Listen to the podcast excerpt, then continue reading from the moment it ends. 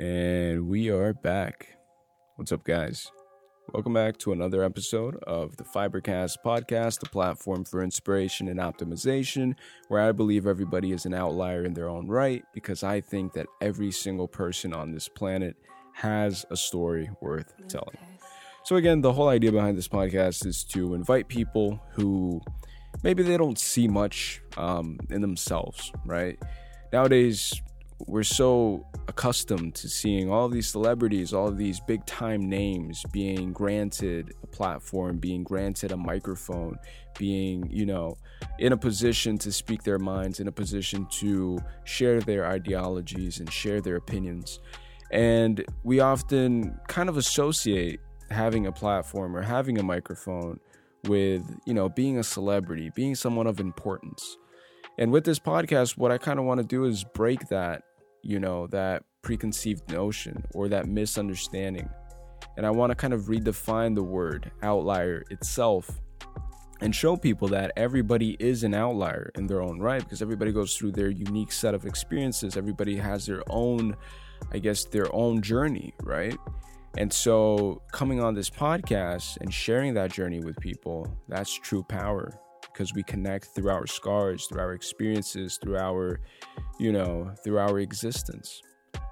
But without any further ado, this episode was tremendous. I sat down with Austin. We touched on so many different uh, topics, and it's always great to sit down with someone who is very like-minded and has a, you know, a unique set of experiences, a unique set of opinions for such a young age.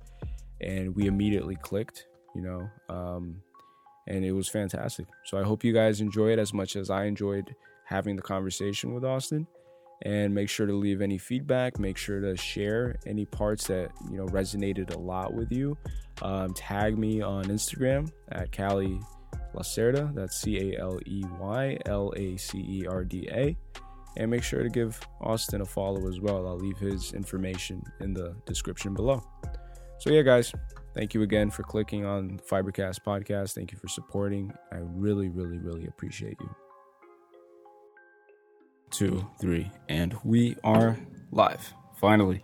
It, it always takes a minute. It always takes a few minutes to just get everything uh, set up. But yeah, man, how are you? I'm great. I'm great. How you been? How about you? How long has it been since we first interacted?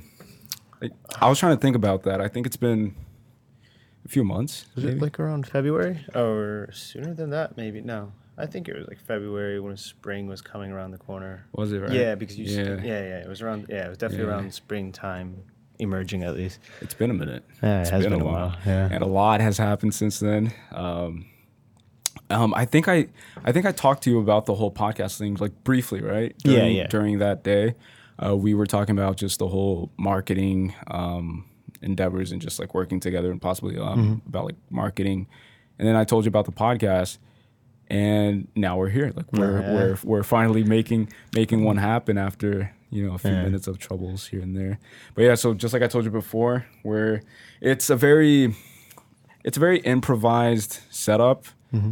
Um, again, it's something still relatively new. So it's, so it's something that I haven't really, I'm not a professional by any means no. at this. I don't really know what the fuck I'm doing. Like I'll tell every guest this because, um, it, it also helps to like, I guess, I guess calm the guests down. I'm n- not saying that you're like super anxious right now, mm-hmm. but everybody tends to like come on and thinking that this is going to be like, uh, crazy, you know, uh, questionnaire or pop yeah, quiz yeah. about whatever, but it's really just like us figuring it out of course, together as we go and fucking up here and there. And the irony of that is that um, the episode that I shouted out on my uh, stories earlier today with mm-hmm. Manuela was the first episode that hit triple digits um, on YouTube, views-wise. Mm-hmm. And the irony is that after our episode, she told me that she wanted me to edit out certain parts because she thought that she sounded kind of stupid. Oh, no. And then I told her, I was like, look, I promise you, you're good. Yeah. You're all right. It's all in your head. It's all psychological. It's all you, you know, trying to, I guess, be the best you can. And then you keep, you know, bringing yourself down or whatever. But the irony of that is that it came out to be one of the most viewed episodes. So, yeah, so that's a whole. So, yeah, man, so. What like what have you been up to since then? Like what's like what's going on in your life? Since then, since then, uh, since then um, I actually graduated from my undergrad. I saw that. Yeah, yeah, yeah, yeah. So I got my bachelor's mm-hmm. in finance and I T, a certificate in entrepreneurship. Doesn't really mean much because mm-hmm. maybe we'll get into it later. But um, yeah, yeah. But it's still something. Yeah, so for sure. That that happened. Graduation came about. Um, continued with my uh, my small business, which is uh, again a media agency, a mm-hmm. marketing consultancy, stuff like that. Mm-hmm. And now I'm currently in the process of trying to push my personal brand more so than the media agency, and try to get into the fitness r- world and realm mm-hmm. because that's something I'm extremely passionate about. Mm-hmm. Which I could tell, by the way. Yeah, and I yeah. just think, mm-hmm. and I just, you know, I, I can't see myself continuing on with, like, yes, do I love business? Absolutely. But mm-hmm. if I'm also not kind of curating it towards my passion, course, I yeah. think there's going to be a lot of conflict later on in life. So I much rather get started now when I'm at a young age, and high risk is yeah. you know the way to go. So, and it's always best to pursue passion over profit, of right? Because one, because the first leads to the second always. Yeah. And then just seeking. So, what what made you get into um, like starting a media company? Like what led you down that path? So I think the whole idea behind the media company, one, of course, like I was very inspired by Gary Vaynerchuk, obviously, you know, he's the big guy in the entrep- entrepreneurship world and business world. Um, but not necessarily just because he was doing it, but rather than the, the thought process behind it. You know, it's like you're learning this necessary tactic of life, which is marketing, right? Mm-hmm. How do you get stuff? You you market stuff. You market yourself every day. You market your brand. You market the things that you do at your job, one hundred percent all that stuff, and that's what's going to bring sales. So um, at a young age, too, I would uh, flip cle- like soccer cleats. I'd get them for one price, mark really? them up for another price, and that's mm-hmm. how I made a living when I was like thirteen to fifteen. Like that's wow. how I made money. Um, and from there, it was just like the whole marketing thing kind of clicked. Yeah. I enjoyed it, and I felt like it was a, necess- a necessity in life in general and business. So mm. I was like, why not start a company like that? I don't have a personal brand to be selling stuff, so then mm. I'll sell my services to other people. Mm-hmm. And then from there, that took off. And now I'm trying to focus on a personal brand and actually sell my own things and Got stuff it. like that. So. And what do you intend on selling? Like, is it like fitness programs and stuff? Like yeah, for programs? the for the time being, it would be fitness programs. Got it. And Got it. Oh, that's dope. I mean, Gary V is always a recurring uh, personality when you talk about business or in any course, room yeah. where anybody's talking about business or marketing. Um, I told you this once too. Uh, You'd be surprised by the amount of media companies that you contact and you sit down with, and you'll ask them, like, do you know who Gary Vee is? Mm-hmm. And they have no idea who he is. Yeah. And that to me is like a huge red flag. Because would, it's like, yeah. how are you navigating this space not knowing or not acknowledging the presence of one of the biggest sharks? Exactly, one of your one of your competitors, and you're not even aware of it. You know, makes no sense to me. Yeah, and then right there and then I'm like, okay, like yeah, like we'll we'll talk later, but never talk. You know, again. Yeah. And then when we spoke, like that was one of the first things. I'm like, are you familiar with Gary Vee? And right away we right. just connected Lights. on that. It's just like, oh, it's twice, twice cool. And then, um, but yeah, man, but he's like, he's like he's out there. Like he's.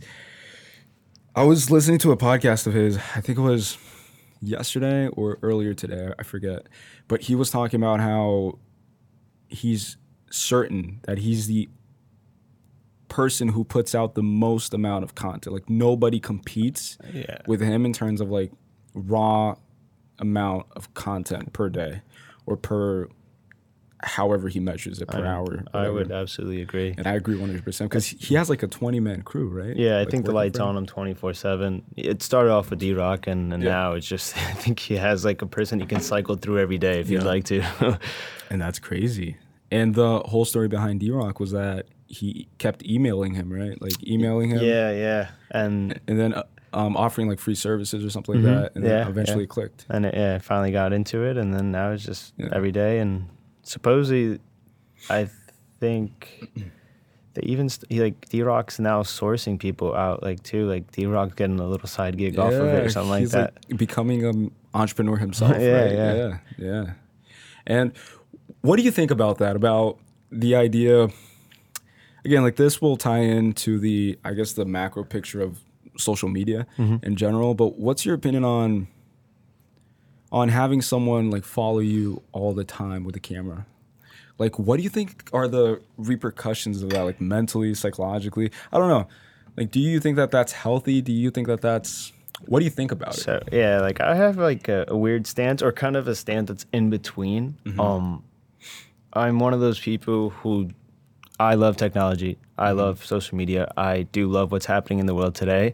And I don't think there's anything wrong with it. Yeah. But what I do think is people really, really need to understand who they are and, and, and what are their faults and what are their downfalls and stuff like that, and just be honest with themselves. Because I think the people that aren't honest with themselves or don't really know who they are or can't admit to their downfalls, like I have a couple things that I know I'm not great at, but like yeah. I'll admit, like, hey, I suck at that.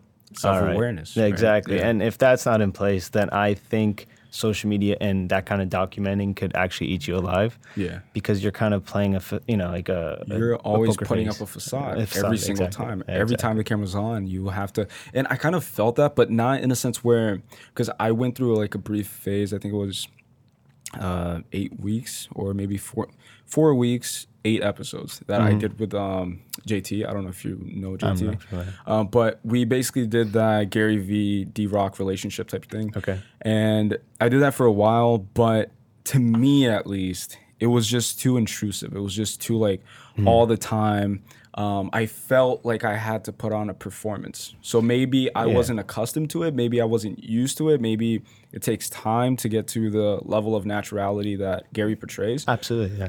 But you know, like I would just be like walking, and then I would be like thinking to myself, I should say something dope right now. I should say something yeah. motivational, inspirational, or something along those lines. But that isn't something that I would do naturally, naturally as a person. Yeah. So to me, it was it's kind of yeah. I mean, I could see that because like I'm the same way. Like I, you know, I'm trying to do this whole vlog thing, and I think that yeah. because of like I just want to be kind of like a, a fitness guy on YouTube and, and stuff like that, and live that dream kind of stuff. But mm-hmm. I just want to give value, and a lot of it has to do in front of being in the camera. Because I'm not a good writer as is, so a blog won't work. So a vlog is kind of the better option or leeway for me. Um, but I just get really awkward in front of a camera, which is natural. Yeah, exactly. Right? Yeah. So I think with, when it comes to that, it's like that is totally like yeah, it's Time. natural, and yeah. you kind of know yourself though, because you, you you don't you know you didn't enjoy it as much. And, yeah, and, and it, then I just stopped it. I was like, I'm sorry, but I can't continue this right now. No, exactly. It's just, it just doesn't make sense. And also, There's there's something about being, like, to me, because I'm the type of person where I go all, like, I like to go all in on something, yeah. right? Like, intensely, like, all in. Like, all I can't nothing. I can't allocate and distribute, like, oh, twenty percent for this, forty percent for that. It's, if I want to solve that Rubik's Cube, I don't care if you're here. No, like, yeah. you no longer exist. None of this exists to me. Like, I'll just sit here, and until I solve the Rubik's Cube, I won't sleep, I won't eat, I won't drink water, I won't do anything. Like, that's all I see and that's all I care about. Yeah. And so to me, doing that whole vlogging thing, it was so weird because you have to, again, do, like, you have to put on a performance. Mm-hmm. You have to be aware that people are watching you. Yeah, you have exactly. to think about all that stuff. And, and you have to, yeah, just, like, juggle things. Of course. Right. And it takes away from your creative drive, I feel like. Uh, yeah, I could I, I could totally understand. Because I'm actually exactly the same. If you describe really? my life, it's mm-hmm. all or nothing. Whether it be work-wise or even like vacation. Like my mm-hmm. mom and parents hate when I say I'm going to be off, I'm going to be off. I switch no it off. No phone calls. That's it. Nothing. Don't bother me. You're dead. Yeah, exactly. So I get that. Yeah, uh, yeah. It definitely is. And it definitely, like in front of the camera, I can see myself kind of just like, oh, I had a whole list of things I wanted to talk about. I just completely forgot. That always, no. And I truly believe that that amount of passion or focus is a precursor to anything, like to any substantial growth. Mm-hmm. So for example, that's one of the reasons why I really wanted to have you on this podcast, is because like you clearly present that outlier mentality, if if that makes any sense. Because mm-hmm. like not many people our age, especially our age, no, yeah. have that level of commitment and level of self-awareness and just focus. Like fuck everything else. If I say I'm gonna do something, I'll do it, period. You know, mm-hmm. like I don't care if it's, you know, my girlfriend, if it's my friends or whatever, like I'll stop going out, I'll stop being social and just, yeah, just go full, yeah, yeah, just full blown, dude. But so what's your favorite thing about, how do I say this? What's your favorite thing about I guess the whole entrepreneurial aspect of things. Like, is it like what attracts you to it? Is it the freedom? Is it the so? Yeah, I think freedom right there and then. Freedom is a big thing. Mm-hmm. Freedom to do what you love. One, um, two. So it's actually funny now that I'm thinking about it. Uh, it was like, today I went to Barnes and Noble's and I picked up one book. It was How to Get Your Shit Together. Um, I think I've heard about that. Yeah, yeah. so yeah. Uh, I just, like, the last couple of weeks, been going through a couple of things, graduation, everything just took a toll on me. Everything's mm-hmm. catching up. Um, but then as I'm walking by the business section, um, this one book popped out, The Originals. I know it's... Uh, The Originals by Adam something? Adam? I believe so, yeah, yeah. It's like a... We'll it's like a ring. Yeah, there you go. Um, um, hold on. Let me just... Okay, let me just screen record this. Uh, hold on. Hold on. Options. Yo, I'm I'm blind as a bat. So hold on, guys. Uh, okay, record. Yes.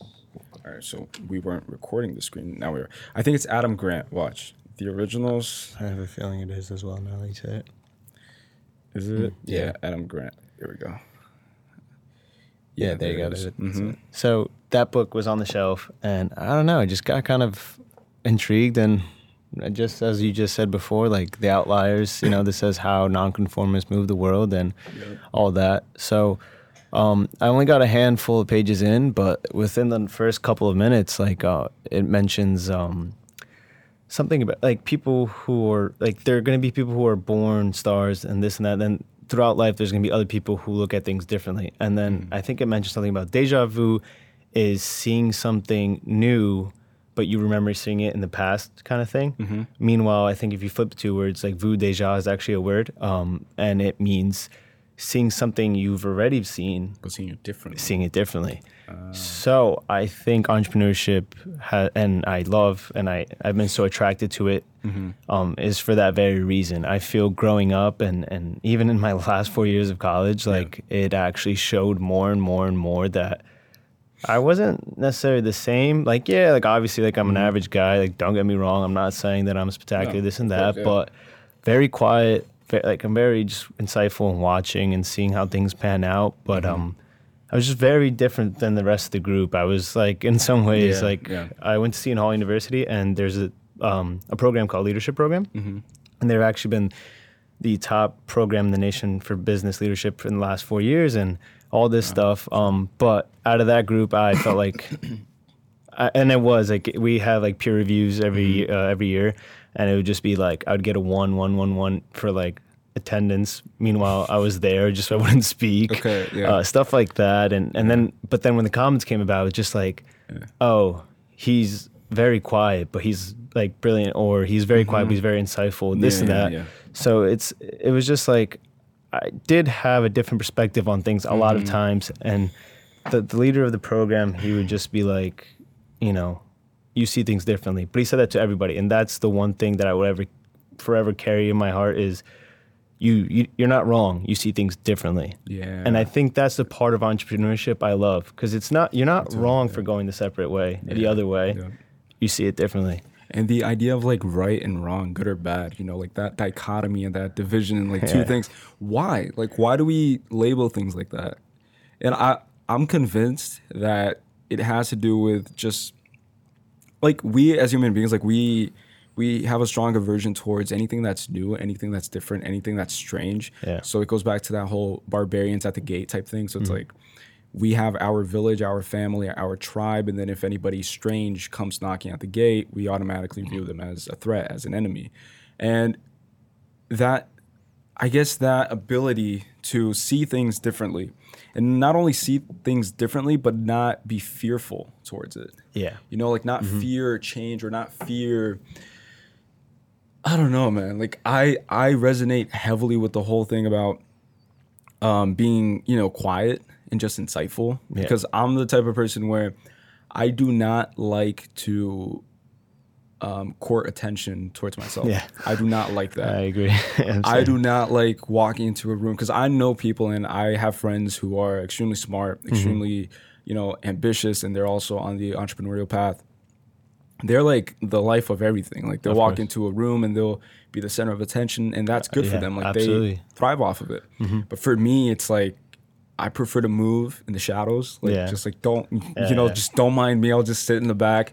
But I observe, and I, you know, I, I'm able to, like, again, see things differently. And just like you said before, it's not being egotistic to say um, that you are at a different level than other people. You know what I mean? Um, because a, because a lot of people think, well, because uh, I I kind of felt this in college, where like the reason why I dropped out of college was that one day I just looked around and I saw all these kids uninterested, all these kids like sleeping, all mm-hmm. of these kids like on their phones, and nobody was really engaged in the like in the class at all. And the teacher was regurgitating information from his textbook, like literally reading out loud. And that was the pivotal point to me. It was like I just came to the realization. I was like, yo, this isn't for me. Like, I'm in the wrong place. Like, there's no stimulation here. Like, yeah, there's no, exactly. like, why am I here? I'm not here for networking purposes. All these kids, like, they have nothing to offer. Um, the professor has nothing to offer, um, or so I perceive. But, like, making that choice and making that self-awareness of, like, you're better than that room mm-hmm. is not egotistic, in my opinion. No, yeah. It's just being self-aware. Exactly. You know, I like mean... And that, that's how you level up in life. Like, one hundred percent. You know, like how, if you stay in the same room, if, like, let's say if you're the smartest man in the room, are you, is it worth, you you're know what I mean? Like, wrong room. No, yeah, exactly. Yeah. You're in the wrong room. Yeah. You want to be, uh, lack of better terms, and the, the dumbest person in the room. Yeah. And surround yourself with better people to, to grow and, and to reach that, the next step and, yeah. and so on. But what is it, going back to what you're saying about college, like I one hundred percent agree.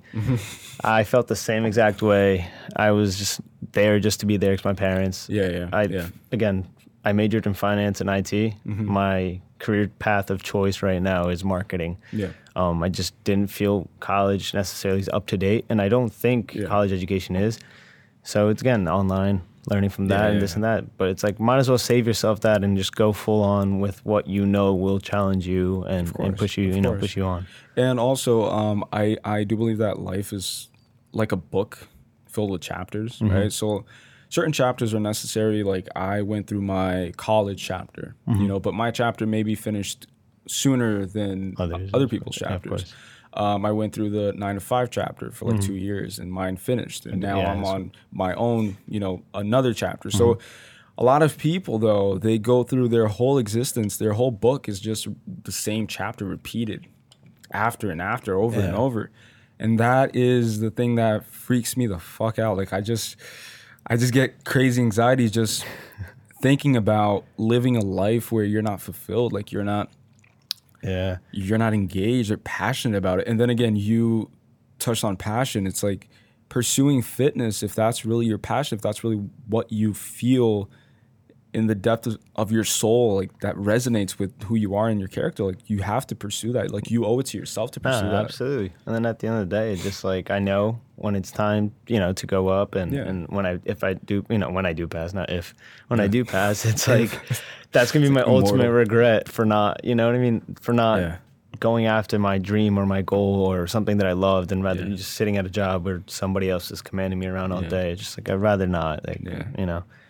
And speaking of passing away, did you hear about the recent um, asteroid that almost hit the Earth? Oh, dude, I literally quote tweeted it today. I was like, nice.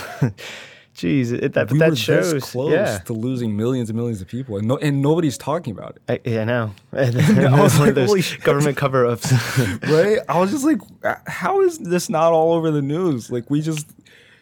The dude, it passed it, closer literally. Than the moon is to I us. I was surprised that we didn't see anything. I right? was like yeah, flares or something like fire or. The moment like I saw that, it gave me a kick in the ass. I'm like, all right, I gotta get going. I don't know when I'm gonna be off this earth, so.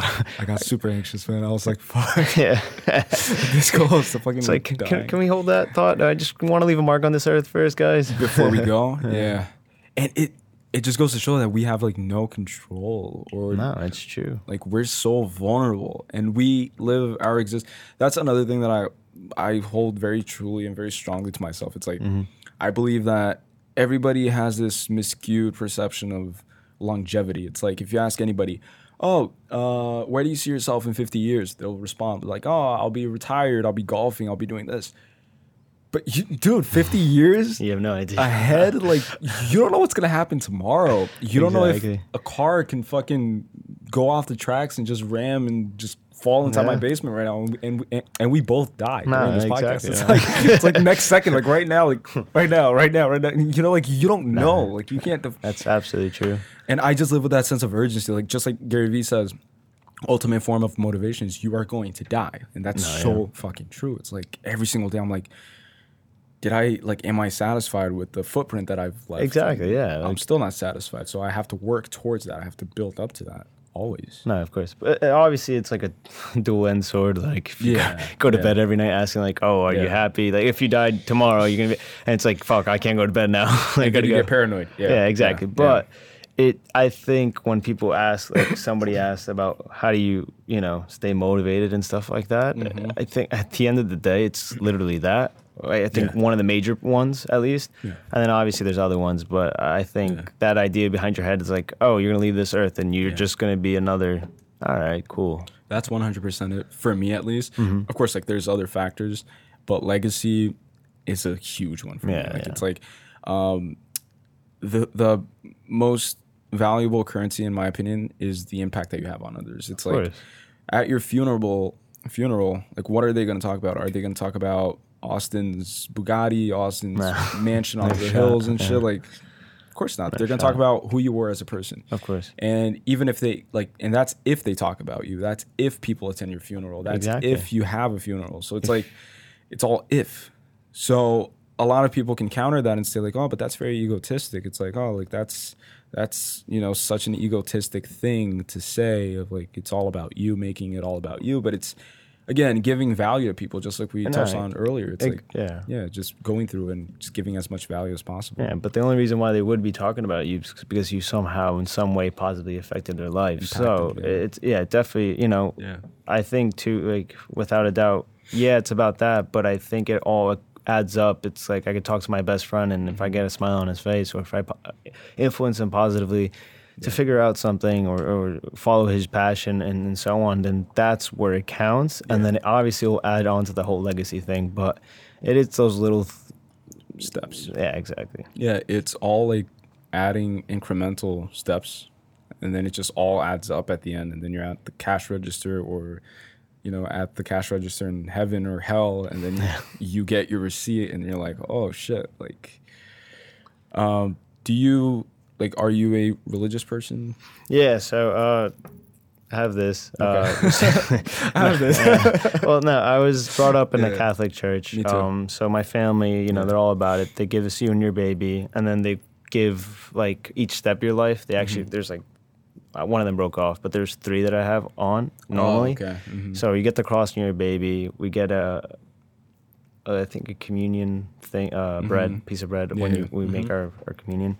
And then my dad has, well, my dad's side of the family and the dads um, have this thing where when you turn eighteen or become a man, you'll get a fist, but it's some certain special type of fist kind of thing that I have okay. here. Yeah. Um, so throughout my whole life, yeah, the Catholic Church was a big thing in, in Christianity, but I, I won't lie, the last handful of years, mm-hmm. I've actually been like really questioning it in terms of, I know there's a greater power. Um, yes, am I leaning towards Christianity? Absolutely. And but the Catholicism and just seeing the come up mm-hmm. and, and now that I can have my own perspective again and, and read and stuff. Yeah, yeah. It, it, you know, things definitely. Yeah, right. yeah. And I asked that because watching, um, I don't know if you saw through the tweet, but when they showed the asteroid like almost hitting the Earth, like they showed a little diagram type shit. Mm-hmm. That, like yeah, yeah. And that to me, it's like, I don't know, like I checked the comments of the video and a lot of people were saying like, see, like God would never let an asteroid hit us or mm-hmm. that's the hand of God playing its part or that's, and again, I'm not a religious person per se, but I'm not like, I'm also not a atheist. God, atheist. Like not, yeah. I don't neglect the possibility of there being something. I think there is something bigger.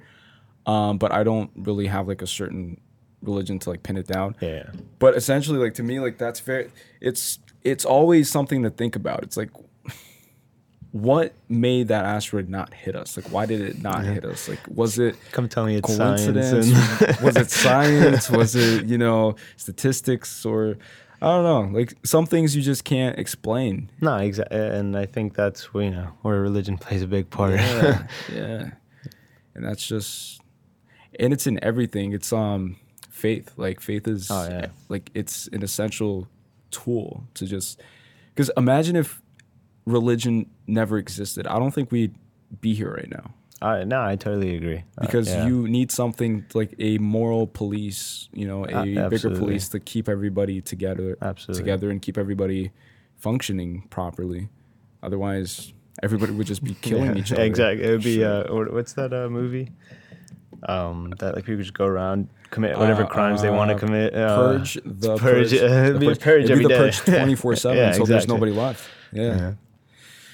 Yeah, man. That's like, like, I I think about these things a lot, like more than I should. Um, I'll just find myself like thinking about just like how weird it is that we're even here. Like, to me, man. existence is such a fucking weird thing. Like, I'll be driving down I eighty and just start looking around and seeing all these people, yeah. you know, driving recklessly, all these people honking at each other. Some people are just jamming out in their cars and just l- listening to music. Some people are pissed off, talking on the phone.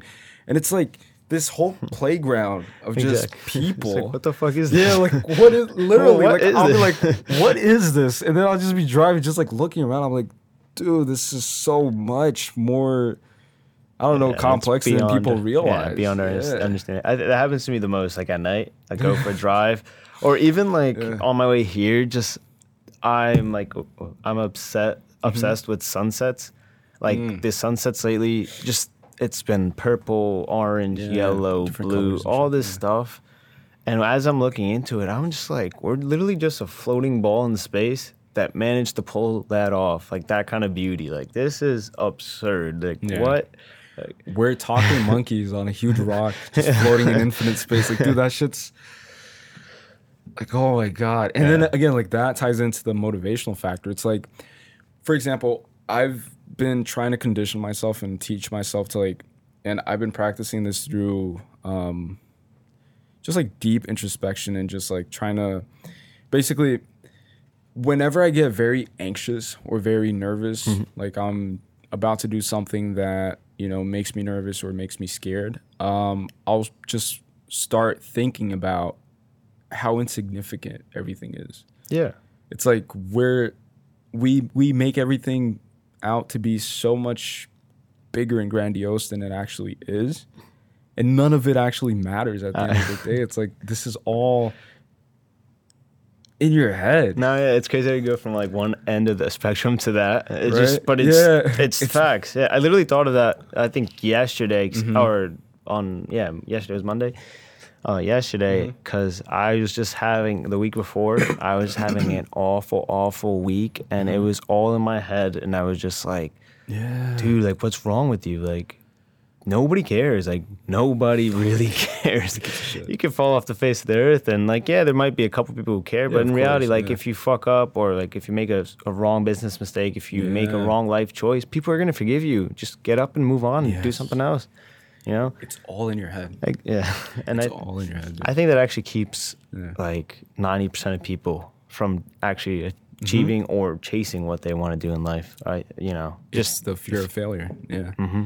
the fear of just getting hurt and just feeling pain. Yeah. Like, I'm a huge believer as well that um, existence itself is, and this is a very, some people will view this as being a very nihilistic and very pessimistic way of looking at life, but mm-hmm. I view it as being um, constant suffering. But what I mean by that is, sitting here right now, you're not getting any, like any younger, right? Of like course. You're getting older, mm-hmm. your your bones are slowly but surely getting more fragile. So it's kind of like, it's all a constant suffering. We're we're all decaying. We're all uh, I don't know, just like suffering, just like basically no, yeah, yeah. I mean, just incessant suffering, but you can do things that will make that suffering meaningful, purposeful. Of course. So you can choose to go about existence being a victim of circumstance, being a victim of, of, you know, your perceived reality, and not putting yourself out there and not putting yourself outside of your comfort zone and just accepting everything the way it is, to reduce or sustain that level that of suffering that you're comfortable with, or you can put yourself out there and just get rocked and get punched in the face various times. And just, yeah. But later have that possibility of achieving a much, you know, s- substantial lifestyle, I guess. Yeah, rewards, life. Rewarding, yeah. yeah. You yeah. know, I mean, like, yeah. the higher the risk, the bigger the reward. So, one hundred percent You know, if you're suffering a bit more and you're pushing yourself that extra mile and you go yeah. through it, like, at the end of that tunnel, there's going to be a light, as always. Yeah. What do you think about horoscopes? I do read, I do read mine. Okay. I do read mine. Um, do I follow the whole co- compatibility mm-hmm. thing? And, you know, if I meet somebody, I'm like, oh, what's your horoscope? Mm-hmm. No, not at all. But in some ways, talking going back to religion, in some ways I do think that is... There are certain tr- It kind of like, traits. yeah, like yeah. it, it kind of, it's like kind of a way for God to talk to you, or... Because sometimes those things are like head on, nail on, and you're just like, okay, this yeah. is weird. So I think that in some ways it's just the universe, maybe, God, somebody yeah. talking to you.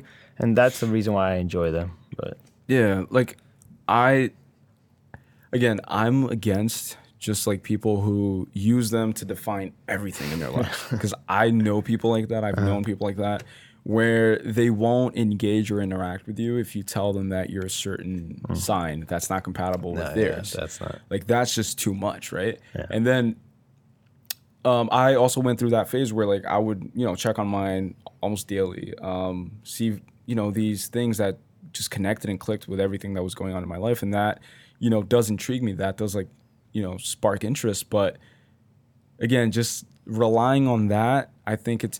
I think it yeah. should be used as like a tool, you know, like a reference point of sorts. Exactly. Yeah. So if if you're in like a bad place mentally or emotionally, and you just want to, you know, um, see if there, like, if anything resonates with you, if anything clicks, and then you'll check your horoscope, and then you're like, oh shit. That's exactly. That's yeah, I was about to say yeah. exactly how I use it. Yeah. yeah. And then just use that as like a ref. But I am surprised by how, like, for example, um, I'm a Scorpio, right? Mm-hmm.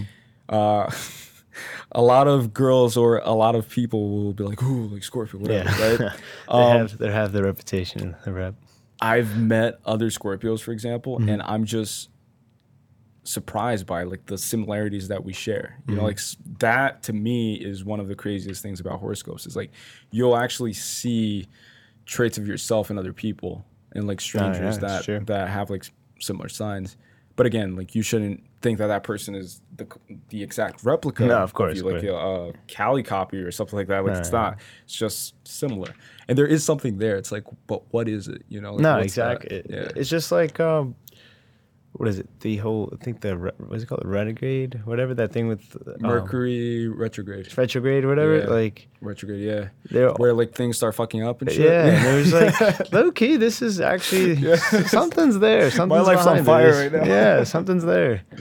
Uh, yeah. It's the same idea. Like, I don't know. Yeah. It, but it ties in, like, definitely a greater power or something, because yeah. it's just. Yeah. And also numbers, too. Like, I'm a huge believer in, like, numbers. Again, I'm not a guy who enjoys math. I've always been bad at math. I've always been bad at physics. I've always been, been bad at anything that has numbers in it. But I do think that numbers play a huge role in our existence, and mm-hmm. in a way that we don't really account for, or that we don't really recognize. Like, I'll be, again, I'll be going through, like, a tough situation in life, or I'll be trying to figure something out, and I'll look at my phone, and then it's like three three three. It's mm-hmm. like repetitive right, numbers. numbers it's like r- like like these subtle signs. I do feel like it's the universe trying to communicate yeah, with yeah. you and give I, you those signs, like, hey, like, you know, I saw something the other day about uh, it, but I have yet to, like, explore that yeah. that side of things, right? yeah, yeah. yeah And then that ties in with, like, horoscopes and stuff. I was gonna say, do you, what about, like, the eleven eleven thing? Do you believe yeah, in that? yeah yeah you believe yeah. in, like, make-a-wish kind of stuff? Or I don't make a wish, but I do believe in, like, when I think that any time that I look at my phone randomly, like, obviously I'm not searching for it, of like course, I'm yeah, not yeah. looking for it, but if I'm, like, caught in my own head thinking about something, worrying about something, or I or I have this idea that I'm scared about um, implementing, I'll look at my phone, and then there's, like, eleven eleven, uh, six six, uh, not six. six That's a tricky one. five five five. Uh, you know, like, any repeated numbers, I'll be like, oh shit, like, there's uh-huh. something here. Like, I should dig deeper into this thought, mm-hmm. because this is a sign. So I have those superstitions, I guess, But I don't make a wish now. Nah, okay. But yeah, make wish like every night. Yeah, exactly. It's like waiting till eleven eleven every sit night. Here win every the lottery. Night, win the with lottery. Like birthday candles and shit. Yeah. Just blow it out. Like, no, no. Nah, yeah, but all of those things like tie into like destiny and shit. So like religion, um, horoscopes, you know, faith and destiny. But I do believe that, for example, we should aspire to make our own destiny if you, yeah. if, if that makes any sense. So it's kind of like, again, relying on a framework. Um, I like to use it as tools. So even religion, like I've done my fair share of like studying of like different religions. I've looked into it. I've looked into the literal um, terms in the Bible and the uh, and the symbolic terms in the Bible mm-hmm. and how they apply to like everyday life. And I do use and get parts from every religion and kind of create my own mm-hmm. belief system. Yeah.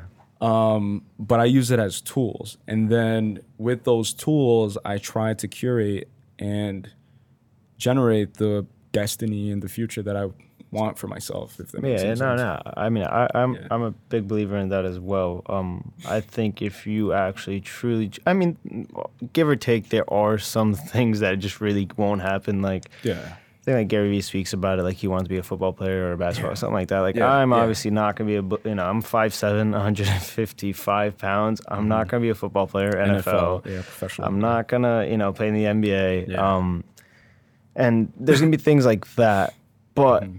in other aspects of life, I believe you can one hundred percent you have your destinies in your hand. If you really want something, you'll make it happen. You know what I mean? And yeah. if are there coincidences and are there things that are going to happen? Yeah, of course. Yeah, but of course, I yeah. think you could absolutely build it. And like you said, like yeah. if you're able to pick things out from everywhere, yeah, I think that overall that'll give you that the tool set to do so. Yeah, that's such a big one too. It's like parents who tell their kids, oh, like you could be whatever you want. You could be an N B A player, but then Timmy's like five two and, and yeah. like chubby overweight or whatever. And like it's creating these false illusions for your kids and just creating these standards that are unrealistic. It's mm-hmm. setting yourself up to fail. No, absolutely. If yeah. like you, you know, and that's where channeling your passion is important, because your passion, I do believe, again, this all ties into like something bigger communicating with you, but I think that passion is a language that the universe or God or something is trying to engage with your soul. You yeah, know, like, it's trying to tell you like, hey, like listen, like listen to this voice, follow it, mm-hmm. don't obstruct it, don't ignore it, just try to. I don't know, I don't know. No, I mean, I, I, I think yeah, like you're right on with that, like. It's kind of what it's what makes you unique, because that is yeah. what you're kind of being attracted to. Yeah. That's kind of like the aura, the like what's like oozing out of you. Let's say what, mm-hmm. what's attracting and what the universe is bringing into you. So and not society trying to implement or exactly bestow something upon you. Uh-huh. It's like society telling you to become a doctor. Like Austin, you're going to be a plastic surgeon now. It's like that was that yeah. that was my reality when I went from like six. Uh, from like sixteen to eighteen, it's like my my parents try to like make me something that would fulfill them, but they didn't really care about what would fulfill me. And then is... my parents are also very traditional, yeah. similar to yours, I mm-hmm. think. Um, it took some time for me to get into their heads and convince them that, hey, like this path that I'm on, not sure if it's going to work out, not sure if it's going to be successful, but it's making me happy. happy. Yeah. Yeah.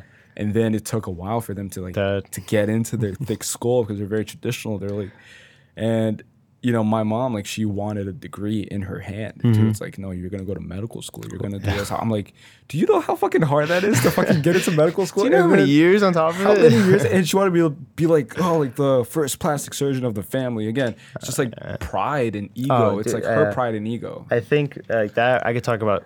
For that days. Wait, hold up. Shout out to my mom. I know Shout out to my mom too. Yeah, yeah, she's, she's, like, fought, she's definitely gonna be watching this. Um, but I must say, so yeah. I have me and my mom, and you know, my dad obviously has had certain things, aspirations he's wanted me to be. Mm-hmm. Um, but he was more so like a mental challenger in the sense that he just wanted me to be the best in whatever I'm doing at that current moment, let's say. Mm-hmm. So when it came to grades, when it came to soccer, when I was playing soccer, when it came to whatever, he would, I'll get an A. He's like, why is it not an A plus? Mm. I scored a goal. Why wasn't it two? Yeah. Exactly. Now with my mom it was a bit different. You know, she, for example, um, I had an internship my first two years at C N Hall, mm-hmm. the same place, and meeting that boss was when I like I was like, entrepreneurship's what I want to do. This guy's mm-hmm. the dopest guy I've ever met. This is what I want to do. Mm-hmm. I'm taking this path. And with uh, my sophomore year in college is when I opened up my L L C and I dove in. Mm-hmm. Um, my mom, in the beginning, she was, was proud, that? right? Mm-hmm. Proud, but she hated it. And I know she's always dreamt me to be a uh, like financial analyst on Wall Street, okay. J P Morgan, yeah, yeah, yeah. Gold, you know, Goldman yeah, Sachs, yeah. all those, Deloitte, like a consultant. And, and and that's what she wanted me to be. Like, she wanted to be able to be like, oh, my son, you know, he works at J P yeah, Morgan. Pride, pride, yeah. And yeah. I was just like, Mom, look, I'll, I'll keep it a buck with you right now. And I've told her plenty of times. Yeah. And I was just like, that is not, that's not me. That's not going to satisfy me. Yeah. I, you know, is it cool? Is it lovely? Yeah. Would I like to at some point, maybe for a little mm-hmm. bit? Yeah, why not? Like, give it a try. Maybe I will, fi- you know, fall in love with it, especially yeah. now that the landscape of business is changing and there's a lot of startup entrepreneur aspects in big businesses nowadays. Yeah, yeah. drastic um, changes. Yeah, but you know, I don't know. No, I just yeah, had this yeah. thing. Yeah, yeah, and a lot of people don't take that step of resistance, right? Like a exactly. lot of people go through with that, and they wake up ten years from now, and they're on Wall Street. Mm-hmm. They're doing a job that they hate. They're yeah. they're working with people that they don't like. They're miserable and exactly. depressive. Like, that to me is like just a waste of life. It's no, like, yeah. It's like, again, it also comes down to the, um, like, people like to think like, oh, like you're going into entrepreneurship to get filthy rich, you know, to like, um, like money is a byproduct mm-hmm. of your greater passion, I think. Again, no, absolutely. Passion over profit. Oh, yeah. So if you want to be an entrepreneur, like it should stem from a bigger purpose. It should stem from a passion like fitness. It should, you know, and then as a byproduct of your suffering, of your sacrifices, of your relentless drive and persistence, despite yeah. all the odds, because mm-hmm. it's not easy. Like absolutely. Anything worth doing is not No, yeah. I mean, do. you question yourself every day. I, I don't know about you, but I, I could every hour, every half hour. I'm just like, like, I'm like, what am I doing? Like, who do I think I am? But that's called imposter syndrome. Mm-hmm. So that's one of the phases of innovation is imposter syndrome. Mm-hmm. So when you went to start your L L C, I'm certain that you probably went through that, or no, maybe yeah. not immediately because you were excited at first, but then it hits you eventually where you start questioning, it's like, who am I to think that I can open and manage my own yeah, media literally, marketing yeah. company? What is it? The first like, like first couple months when I was setting stuff up, I was yeah. still in my internship. So it was like the whole Gary Vee thing. Mm-hmm. I was eight to five in my internship. I yeah. loved the place though, so don't get me yeah. wrong. But the mm-hmm. thing was, seven o'clock I was on the road, sit in traffic, got there at eight, which was an hour earlier just to avoid the massive traffic jam. Oh, shit. So you got um, there early. So I got there early. I left at... I would leave at six some days, but five normally. Six to miss out on traffic. Mm-hmm. I get home by seven, have a meal, go to the gym. It was ten o'clock from ten to three. I slept four hours for a straight like three yeah. or four months trying to set that up. So at that yeah. time was the excitement, right? Yeah. Got yeah. my L L C, finally yeah. came in the mail, got my license. Then I went uh, the paperwork. Then I went to open my business account at the at the bank, and I'm like, that's when it. When I was yeah, sitting in the chair, yeah. I was like, it's like, oh yeah, nineteen year old, cool. What am I doing? Wow. Yo, but that's crazy that you went through that phase of like sacrificing sleep, right? Ah, yeah. I mean, but it, it, because at the end of the day, right? You don't even. I, I, I'm actually tired, more tired now that I sleep seven hours than I was when I was sleeping three yeah, to four. Because you know? You were excited before, like exactly, crazy excited, right? Exactly, yeah, exactly, yeah. And I'll look back on like past tweets on just who I was. I don't know, like two years ago or during the initial phases of Fiber. It was exactly that. It was yeah. like I, I would sleep four hours, yeah. three hours, and I would pride myself in it. Like I would go on social media and post and be like, oh, yeah. fuck sleep, whatever. Like yeah. who the needs grind, sleep, whatever, the grind, the grind, the grind whatever. So I would like create that illusion that, mm-hmm. you know, everything was, or better, that that was sustainable long-term. And, it, mm-hmm. and it's not sustainable of long-term. Not, and yeah. eventually that tide kind of comes down. Mm-hmm. And then you get to that point where you just question yourself, you're like, whoa, like what, like who do I think I am? But if you're, and then that's where a lot of people quit. So sitting yeah. at that bank table, mm-hmm. a lot of people are like, I you know am. What? Go home. Is he looking? No. So I'm just walk out casually and just fuck, you know, all of this. Yeah. But if you persist, and even if it fails, for example, you learn from that experience and you learn that, okay, so I could check this off my list. Um, I'll try something else. Oh, yeah. And then it's it's all a learning process. Man. Absolutely. Like, you and you have to fail. You I have to. think, too, the biggest thing, like one thing that I've, within the last six months, like, mm-hmm. Um, I think the biggest thing I've grown in or had growth in was in, you know, myself and being aware of certain things in my mm-hmm. life, let's say. And the biggest thing was realizing the waves of life that's going to happen. Like, you have to realize when you're at your low mm-hmm. and be like, okay, this is a low. This doesn't mean quit. It's yeah. just a low. It's okay. Things like from the lowest lows is going to be the highest highs, right? And that's a saying. Yeah, that's but true. Um, I think I've been grateful to have that, let's say, life lesson come over me the last couple mm-hmm. months mm-hmm. because it's like really helped me dig out of everything and just be like, all right, it's time. Like, cause you know, coming up to graduation and being part of that program, I could read you a list right now. Like, I think that Google Doc's still there of, it's like Amazon, Goldman Sachs, like all these kids went to these top places, and then you have me, New World Media. Mm-hmm. Cool, like, but it's your own thing. It's my own thing. Yeah. So people are skeptical about it, and even myself, yeah. I won't lie. At graduation, I'm like, all right, Austin, you ready for this, bud? Like. You ready but, for this? Yeah, yeah but yeah. like, you know, you have to realize that that was a low, and yeah. I was scared. Yeah. But now it's like, it's time. Let's go, you know? Yeah, yeah. And it's giving yourself those mental pep talks, right? Mm-hmm. It's like mm-hmm. solidifying that mindset and that policing. It's like always policing your thoughts. That's another thing that I've learned through the practice of meditation. It's to not... Um, not suppress any thoughts, but acknowledge them, and you kind of filter them out. So they come through a filter, and mm-hmm. you you're yeah. able to like put them in the right places. So what happens is a lot of people don't develop that filter, mm-hmm. and then the, the thoughts just come in, and oh, then they just go dang. all in one place, and then it confuses them, and then they get overwhelmed by, you know, that pile of just negativity um, disguised as positivity, and vice versa. Yeah. And so I've Again, I do believe that you have to go through shit for you to develop that in the first place. Like, it's it's one thing for you to, okay, like tell somebody who never went through anything in life and who's aspiring to be an entrepreneur, you can teach them about the concept or the theory of mental toughness, right? Like, hey, like this is what happens when you get down. yeah. You just tell yourself, oh, it's okay. Like, get nah. back up. Easy, right?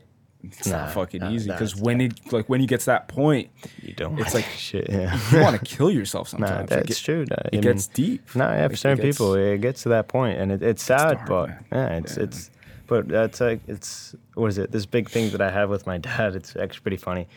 So going off of that, like life mm-hmm. is the biggest teacher you're ever, ever gonna have, and I think I think that's exactly why college just kind of didn't work yeah, with yeah, us. Yeah. It's because mm-hmm. it's like I think we're students of life. I don't think yeah. I don't think we're really students of college, sitting down and regurgitating. I think we kind of want to like I tell my dad all the time. My dad mm-hmm. tells me what to like certain things to do, and, and warns me to do certain things certain ways just so I could avoid the thing. And I'm like, Dad, let me hit my face. Let me on that floor. Learn, yeah. I'm ready. I want to learn. If I don't, you know, if I don't get that taste of that blood, if I don't get yeah. taste of that punch, yeah.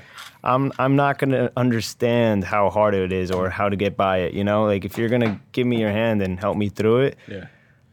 I probably won't get that taste. And then when it actually happens and I don't have you, I'm in trouble. You know what I mean? Then you're fucked. Exactly. Yeah. yeah. No, yeah, one hundred percent. It's getting punched. Yeah, a lot, a lot, and um.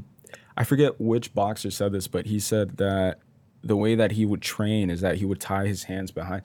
I don't want to say that it's Floyd Mayweather, mm-hmm. but he would basically just train himself into like dodging punches rather than like trying to like give out punches. Just, he would try to like minimize the impact and minimize the times that he was hit. hit.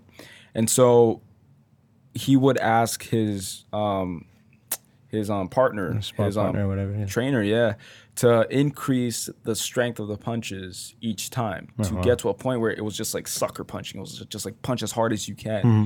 And then with that gradual increase, the risk of getting injured, the risk of getting a concussion, of getting C T E, of getting brain damage, whatever, increased as well. And that increased his sense of urgency. So it would always create a different landscape for him mm-hmm. where he would never feel as if he was being trained, as if he was sparring with someone. He would feel as if he was fighting for his life. Right. And then he would apply that to every fight. So then he completely changed the way. Again, I can't remember for the life of me who who it was. I mean, I, I wouldn't I wouldn't be surprised if it was Mayweather. That he, man could dodge. He yeah. doesn't get hit. Nah, yeah, he just glides off him. So he just like re. just reconfigured and redefined what it means to be in a fight. Like for him, that's not a fight. That's not a competition. Mm. It's life or death. Absolutely. Right? Yeah. So his opponent is going in, like, think about the money, think about the riches, think about his family course, back in of course. his country, you know, think about all those things. All he's cared about, all he cares about is just surviving that mm-hmm. moment. I mean, and that's like, that you learn that. Right. right yeah. So then if you're that person, if you're Floyd, Floyd Mayweather in whichever sector that you're trying to aspire to grow in, and you enter that room, you'll set yourself apart from everybody else that's in there. Like everybody else will notice a difference, mm-hmm. you know, like your energy's different, your your way of just, I don't know, just going about life is different. Everything's different about yeah, it. Yeah. And then you become an original, just like yeah, Adam exactly. Grant talks about. Yeah, yeah. Because like originals have, like I've been reading um, Leonardo da Vinci's autobiography, mm-hmm. not autobiography, um, biography. Sure. Um, one of the things that I've learned from that book is how to curate a unique mindset, in a sense where we have this idea of genius being mm. that nerdy kid in high school that mm-hmm. would ace every single test, that would, you know, pass with flying grades, and you would ask him, oh, did you study? No, I, I didn't even study for the test. I didn't even know we had a test today. And yeah. even without studying, he would just do everything and just get A's, straight A's. That's our definition of genius, but genius to me ties into like being an outlier, being original, being, you know, just what? I was just, literally like the literally the first five pages of that book is like describing that. Really, it's about like uh, those those kids that are like, you know, those superstar kids or mm-hmm. whatever, and um, yeah. the the problem is is that. They're just superstars because they're learning the information they're given, and I I don't want to jump to the point, but like no, no, I no, feel sure. like you're about to go to the thing that like they were saying. Meanwhile, the people who actually later on in life actually become those success stories, those geniuses. Mm-hmm. Meanwhile, those kids are learning, let's say, they're learning how to play the piano, to play Beethoven, right? Mm-hmm. All these science stuff that are already within this universe are already there. That's yeah. what they're learning fast, let's say. Yeah. That's why they're that genius. Yeah. Meanwhile, the other kids who are questioning and and, mm-hmm. and struggling struggling and stuff yeah. like that is the people later on in life who actually go beyond because they didn't master what's already learned. They're yeah. going beyond that kind of thing. one hundred percent. Some, I, it's not exactly word for word, but no, I know no. the first five pages literally. But that's exactly it. And it's, to me, it's curiosity. I'm, I've been obsessed with curiosity for the past um, few months, actually. It's like curiosity to me is the biggest quality that anybody who aspires to do anything great in life should have or or has. Absolutely. I one hundred percent agree. So like curiosity in, for example, if you're curious about... Um, you want to see something funny? Hmm? I literally tweeted this today. The starting points. Holy shit. Did you really? I swear to God. You can check it. Check the date. Holy shit. And it was in the book. Wow. That's see, but that, there you go. Curiosity. Yeah. Curiosity ties into originals. It ties into outliers.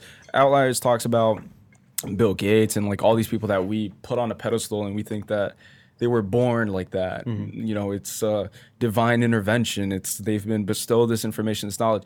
It's not. It's mm-hmm. just like the way that they operate and view things, you know, like kids who struggle in school or kids who aren't engaged, aren't interested in the right way that they should be, I think.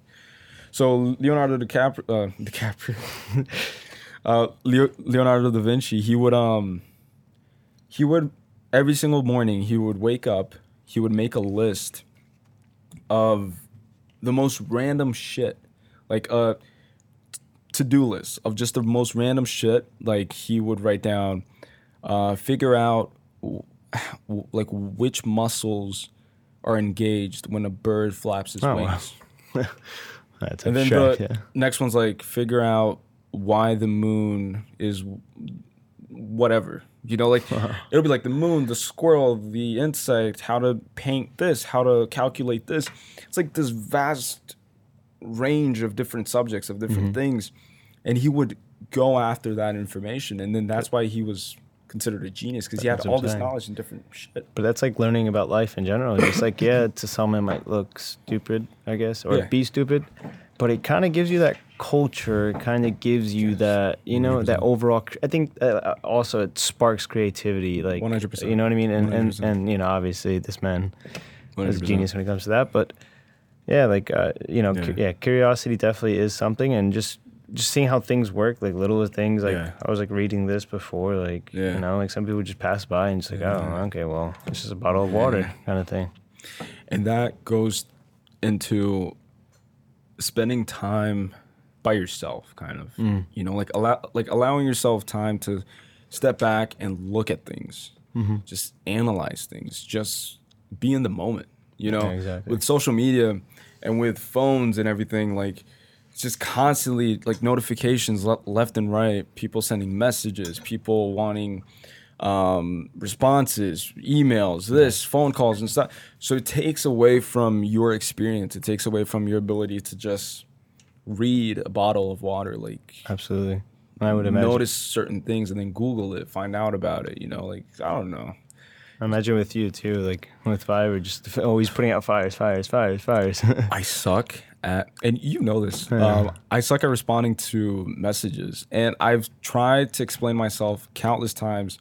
And I know that people won't really understand. Mm-hmm. It's just that I don't know what it is. So, like, I can't, no matter how hard I try, to always respond to every single message and every single time, like every single email, text message, D M, mm-hmm. you know, immediately, like once it's sent, I just can't do it. No, yeah. Because of the whole energy thing, I think. Mm-hmm. It's kind of like, if I'm like focused, for example, if I'm focused at um, curating the design for the bathrooms at Fiber Fitness, right? Mm-hmm. It's a big project. It's a big endeavor. It's going to take time. It's, it'll probably take days for me to do. Of course. Until I finish that task, I can't really allocate resources and energy uh, to anything else, no, yeah. no matter how small it is. It's like, Caley, just say yes or no, uh, this and this.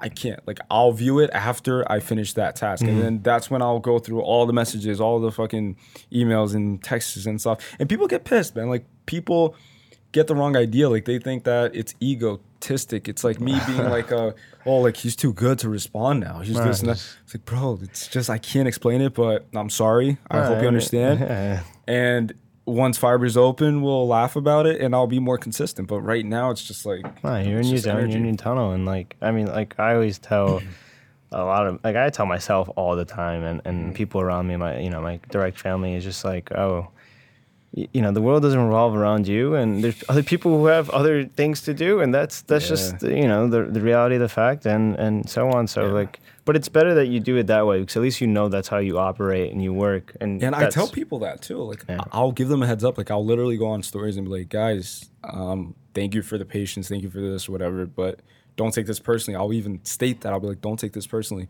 But I think that even makes it worse, because then people are like, oh, Big Shot now has to announce on yeah, stories yeah, or whatever. Yeah. It's like, bro, like, I literally have a book right here that's mm-hmm. called Ego is the Enemy by Ryan Holiday. I don't know if you ever heard of no, it. No, I have not. I'll this book was one of the books that changed my life and just perspective. It was one of the books that I've read um, at before the Fiber Fitness endeavor, before mm-hmm. the whole project. And that's a huge misconception, in my opinion, about my personality. Like, people who don't know me, and know me off of social media, I do think that, and I've gotten this before um, by people that I've befriended, people that have become friends, close friends.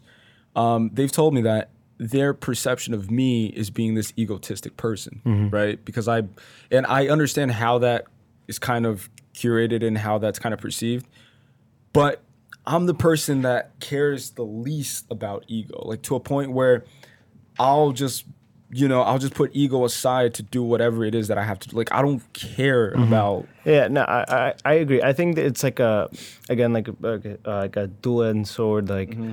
I'm the same way. Like, I don't care. Like, if I have to bite the bullet, I have to bite the bullet. If I was wrong, I was wrong. I was wrong. That's it. Yeah. But at the same time, I think it's somewhat okay to be ego and a little bit egotistical, just because of the sense that I know for a fact, at least, I have aspirations and I want to be the best Mm-hmm. Like, I want to be the best fitness guy. I want to be the best. Yeah, I want to yeah. be the best this. And yeah. like, I'm sure you want to have the best gym in yeah. Jersey, in the Northeast, and this and that. And so that's where that ego plays in. Yeah. But it's not in the sense of like you're trying positive to, sense fuels exactly, versus, exactly. Yes, and I think yes. that's where people kind of just like, oh, like this yeah, guy. Like, no, nah, yeah. it's just a self driver. It's not yeah. for me to have some like like. something over you, like, oh, I yeah. have the best gym in Jersey. No, it's like, yeah, I have the best gym exactly. in Jersey for myself. I can't I can't agree more with that. And honestly, my opinion is that a lot of your followers, maybe they don't tell you this mm-hmm. to your face, but you inevitably become a reflection of their insecurities. So mm-hmm. the more you aspire to do in life, the more you aspire to climb, the more you aspire to put yourself out there and grow, mm-hmm. the people who are not doing the same, they will look at you and try to kind of break you down in their own minds. Absolutely. So they'll Absolutely. say, oh, Austin is like that because he inherited that money, or or he's only like that because mm-hmm. this and this. They'll create things mm-hmm. and motives to kind of justify so that they can sleep at night. Absolutely. No, that is one hundred percent. In- and that happens. And that's like something that you can't control. And even if it's a, like, I hate to say this, but it happens even with like your best friends, you know, like oh, yeah. sometimes like you don't really know. No, so yeah, you'll get sure. to a certain point in life. And that's when you start, again, life is the greatest teacher of all time.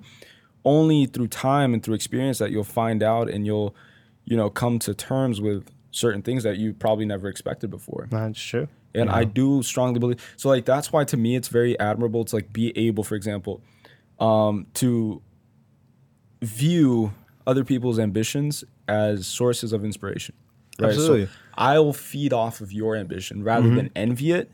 I'll feed off of it because like, to me, that's like, damn, like he's like grinding, he's focused. Exactly. So I'm gonna like try to curate that towards my own goal. Mm-hmm. You know, like towards like whatever it is that I'm trying to accomplish.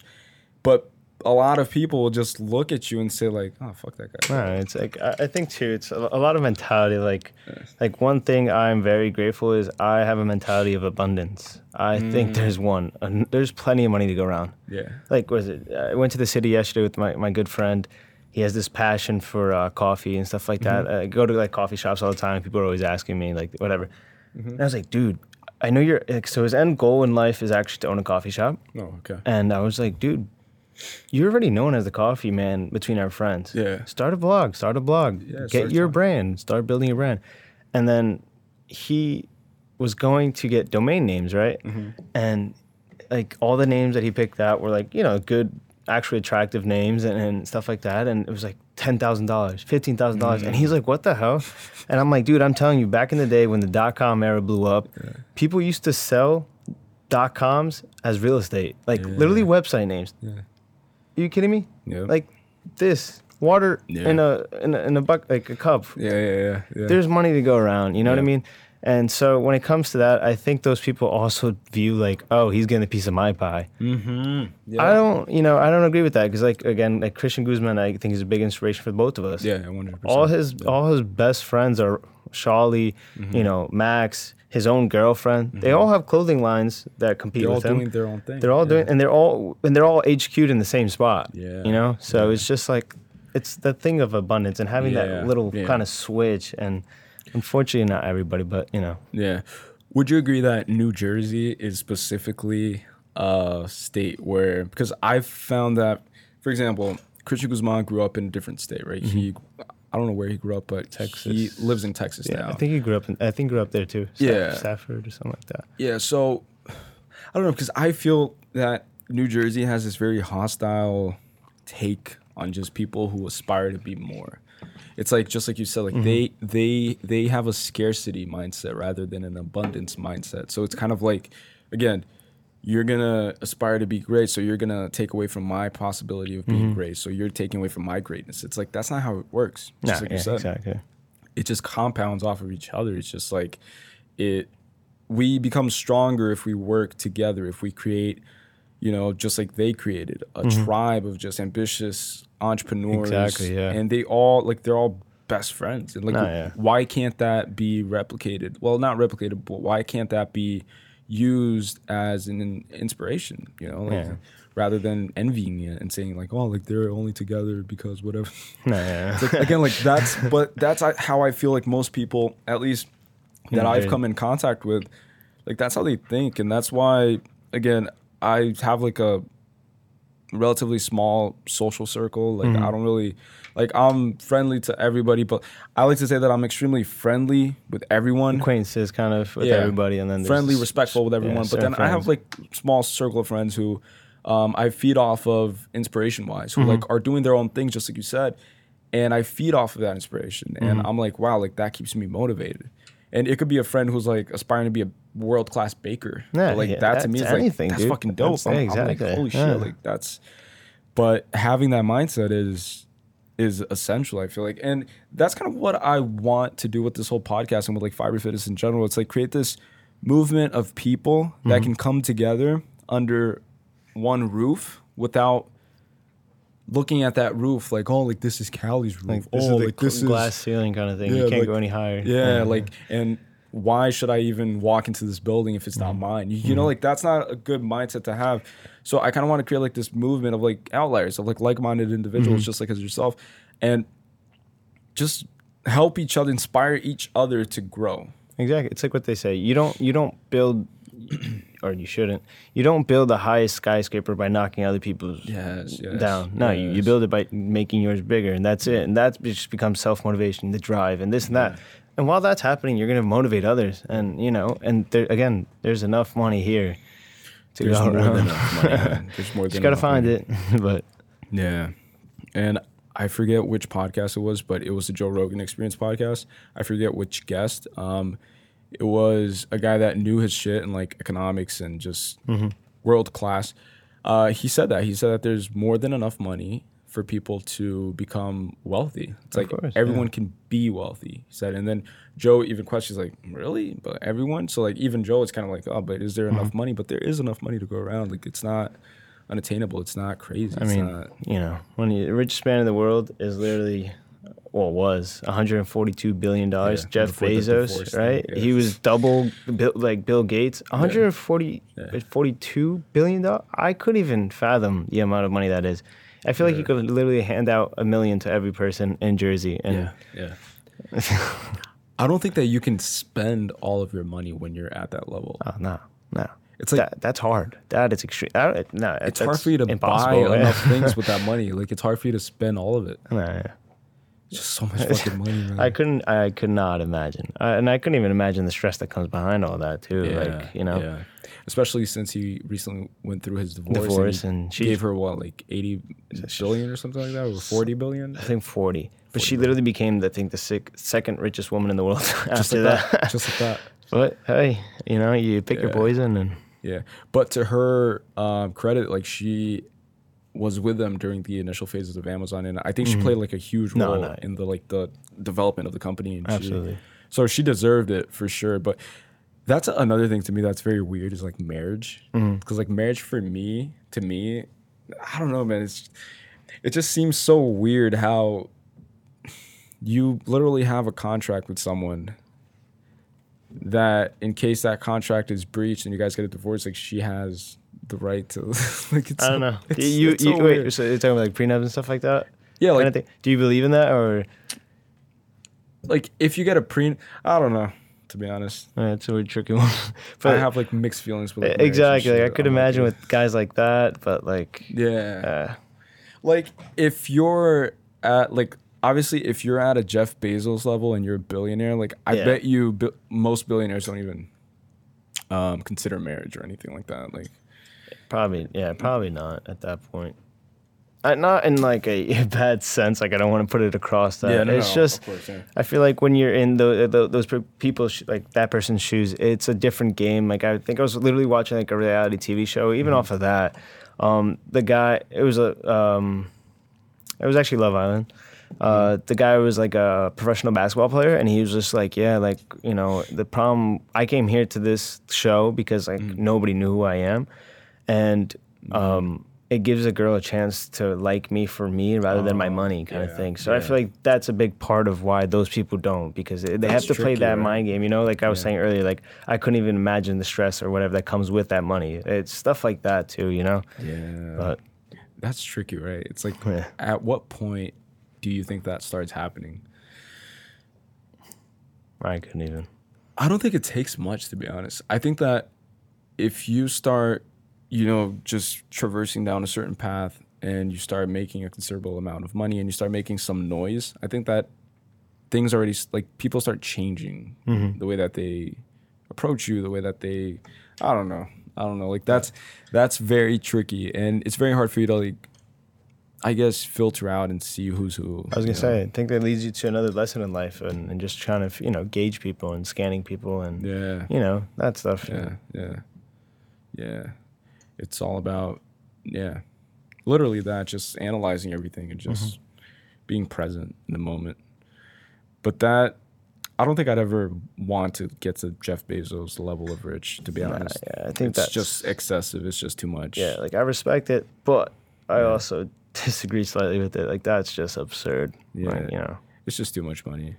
And what do you think about the whole thing, um mission to like colonize Mars and get people to like travel in space and make it accessible, commercial travel? Yeah, so if it's accessible to the majority of the population, mm-hmm. why not? I think, you know, as humans, we need to, you know, continuously reach and reach and, and evolutionized, or else, you know, we're going to go extinct at some point. That's just part yeah. of life. It's a circle of life. And just like recently, we almost went extinct. Uh, exactly. So we definitely do something like that. But yeah. my only like biggest thing off of that, it's like I've read a couple of articles. It seems at times that it's only going to be accept- accessible to like the top one percent at times. Yeah. I know they talk about making it uh, like a wide, but it turns like, like it, yeah. and the reality of things, you know, if people can't even afford, like, apartments around the area here in, in Newark, like, how are they going to afford to go? You know what I mean? Like, fly around the moon. Exactly. So yeah. um, I yeah. think it's a great idea, but if it's accessible to, you know, yeah. the, the the common people rather yeah. than just the top one percent. The same goes to, like, um, artificial intelligence and, like, integrating technology uh, yeah. with humans. Uh, people talk about, you know... Uh, I don't know, just like adding certain features that will enhance your current features. So I was reading an article recently that they were talking about this um, contact lens mm-hmm. that if you blink twice, it zooms in. Oh, wow. So they were explaining the science behind it and how you don't have to be disabled to purchase it and to install it, mm-hmm. um, and that anybody can have it. But I do think that every new innovation will be accessible only to, just like you said, the one percent. And yeah. then once they're satisfied with what they currently have mm-hmm. and they acquire the best and the best of that technology, then they'll start giving us like fragments of like the yeah the or kind of okay technology version, you know, or even in some like weird epidemic kind of crap, like yeah they'll hierarchy just like too. yeah they'll like like create like a superior race kind of thing. yeah. Like, what is it, um I'm scared of that. If you, yeah, all right. If, if if so, Joe Rogan, right? You watch. Um, yeah. He has a podcast with uh, Elon Musk, and they talk mm-hmm. about A I, and they talk yeah. about all that. that scare scared the shit out of me. It's like literally like three, four hours long. Um, I I recommend it, but like talk about all about that. And I saw it. Yeah, yeah. Mm-hmm. It's it's freaking crazy what could happen, or like the Neuralink that uh, yeah. he's making mm-hmm. and everything. Oh my god. And and his view, which is the most interesting to me, is like he's the man behind all of these major developments, all of these major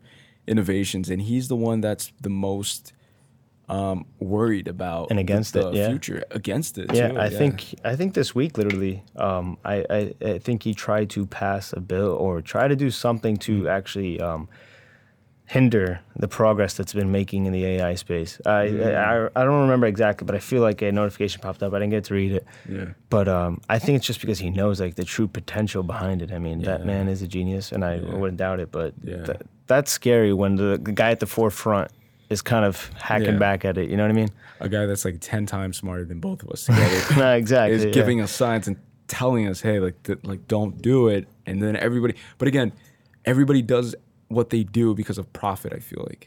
So it's kind of like profit is gonna result in our demise as a species. Oh yeah, absolutely, absolutely. You know? There's a book that I read a couple months ago. It's called um, How to Fix the Future. mm-hmm. by S. I. Keen, I believe. Mm-hmm. It's a good book, um, good read. Uh, but it's he kind of explains the idea behind it. Um, I think it's because we like to evolutionize, make money, make money. It's just like when when cars came into play. Yeah. Um, you know, the, all these big companies were coming out forward and this and that. Yeah. They're pumping out cars, mm-hmm. this, blah, blah, blah, making money, making money. Yeah. But there was no safety features engaged, like seatbelts, right. f- until like fifty years later, and after thousands and hundreds of thousands, of, or th- let's say thousands of deaths. Yeah. And they're just saying like A I is about to be on the same trend. But the thing, the difference between A I and a car is mm-hmm. A I is learning, you know yeah. what I mean? And so they say by the time we finally figure out that we have to kind of stop put it. regulations and stop, it's going to be way too late. And so that it kind of it goes into that. But uh, yeah, yeah, it's a scary thing. It's a scary thing to no, think it, about. It definitely is. And I've watched like videos that explain how they learn, mm-hmm. and it it scares the shit out of no, me. It's freakish. Yeah. It's like what takes us maybe a year mm-hmm. to learn and to master, they'll the learn in patterns, a matter of minutes. It's yeah. just pattern recognition, mm-hmm. data chunking, and and they always get better. Like it's always better. So if it took them five minutes to learn one thing, then the next time Seven. it takes one minute, well, and yeah. then a nanosecond, and That's, then yeah. it's just instant. And then it's like, what That's the crazy. fuck is going on yeah. here? They they say too that I, at least for humans, I mm-hmm. think this is like a plus, but I don't know if I would want this. Um, I think Google. There's a certain future, uh, future futurist, let's say, mm-hmm. for Google that has like an eighty percent uh, predictability about the future. He's mm-hmm. been right eighty percent of the time so far. And he says by twenty twenty-nine, we'll be able to insert a chip in the back of our head and we'll be able to pull anything from the cloud. Mm. And it's just like... And then view it in your lens, maybe, yeah. just view it in front of you. Yeah, no, yeah. And I'm just like, twenty twenty-nine, wow, that's... It's right there. It's nine years, yeah. Oh, whatever, ten yeah. years. Yeah. And stuff like that, though, is just like... Would you want that for yourself? Yeah. Do you think you could live with that? Like, I don't, I don't know. Would you do it? Being that I embrace tech, if there was no health repercussions for it, yeah, yeah, sure, why not? Um, How about the whole like tracking thing? Because think about it: if you insert a chip inside you and you make yourself somewhat of a robot and mm-hmm. somewhat of a machine, and everything's connected to the cloud. Um, I don't know if you saw this as well. They're trying to, um, uh, they're creating this technology that kind of, it'll paint your thought process. So if you're thinking about driving down a road, mm-hmm. the computer will generate a scene that resonates with that thought process. Oh, wow. Okay. So basically they're, you know, um, setting in stone what is abstract and what's in your mind. And that... To be like, for example, what if the government has access to every single thought that you have? Like, that is the scariest yeah. part to me. It's kind of like, I don't know, man. It's kind of like... Yeah, as much as I love again. tech, I think there is big barriers that need to be crossed yeah. about protection. And I think, you know... Privacy. Privacy. Yeah, privacy. Like, you know, we literally... We sell our souls the moment we accept the terms and conditions on this. Any app yeah. we download, the government knows more about us. I mean, that Alexa probably is going to pop something up later on for you, like the book that yeah. I just mentioned. Mm-hmm. Like, you know what I mean? Yeah, like, it, it, listening in. Yeah. yeah, it's like scary. It is um, one hundred percent. Yeah. But I think if we are to, you know, evolutionize and move forward, we have to find just a common ground. Um, yeah. So, like, do I agree with this stuff going forward? Yes, but. Do I agree with like that whole privacy issue and stuff? Like, nah, like I wouldn't, you know, yeah, want to essentially yeah. have the government in my head, but yeah, all the time. Um, I do think that sacrificing privacy is a precondition for any form of progress, and that's so, just like you said. Like, people will download an app or buy a new iPhone, and they never read the terms or, or conditions right. or all those. Click. Right. Yeah, they're like, oh yeah, yeah, yeah, yeah, sure. And then people complain later when Facebook. You know, sells their data or when yeah, they... Yeah, but it's, like, very minimal, you know what I mean? Yeah. Like, uh, I forgot, like, the whole, I think, like, the Cambridge Analytica thing that mm-hmm. happened a while back, people were, like, freaking out. Meanwhile, like, it gave up, I think, their emails and, that's and it. their names, and that yeah. was it. And yeah. they blew up on Facebook. Meanwhile, Target actually, lo- like, lost a bunch of data on credit card information. Oh, yeah. And they swapped, like, yeah. swept it under the rug. Yeah. Because of the Facebook thing, maybe. They yeah. To, like, yeah, yeah, they're just like kind of under yeah, the rug. Hey, yeah. yeah, it's like focus on him. You know, yeah, like, exactly. So, okay. but like you were saying, I think that yeah. goes to the thing of the whole idea. Like, I don't know if you believe in like the whole utopia thing, mm. the concept behind it, but it's literally like, you know, you're sharing everything. Yeah. So, uh, you know, with family, like, you share everything, and that's why your family's your family. Um, yeah. And, you know, at some point later on down the road, like, I've read tons of articles about how we're going to start sharing cars and this and that. Mm-hmm. So that's why I feel like that whole privacy thing also will, mm-hmm. little by little, become gray lines, and people yeah. will be more accepting of it. People get over it. Exactly, yeah. Yeah, yeah.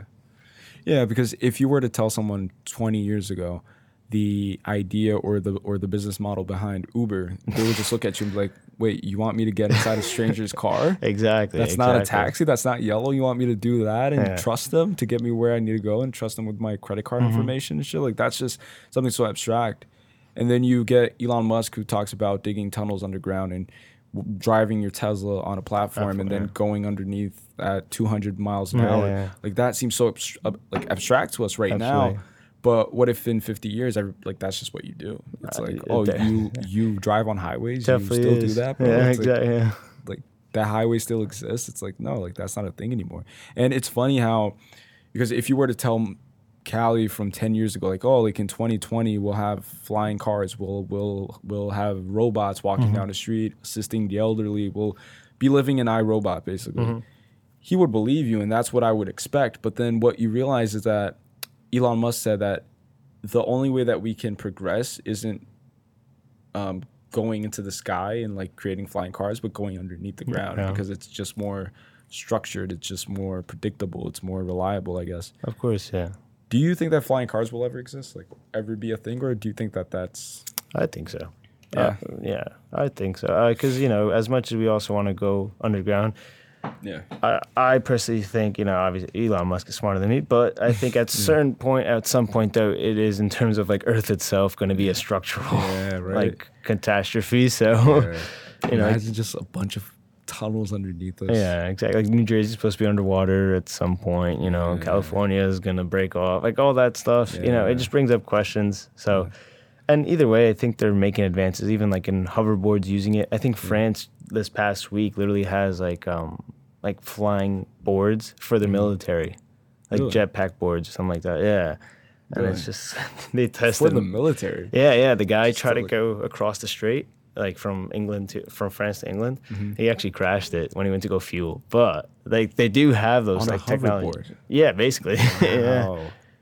So it's like it's happening. Yeah. But a car is probably, like, light years away. Not light years, but yeah, handful yeah, of years yeah, away. But yeah.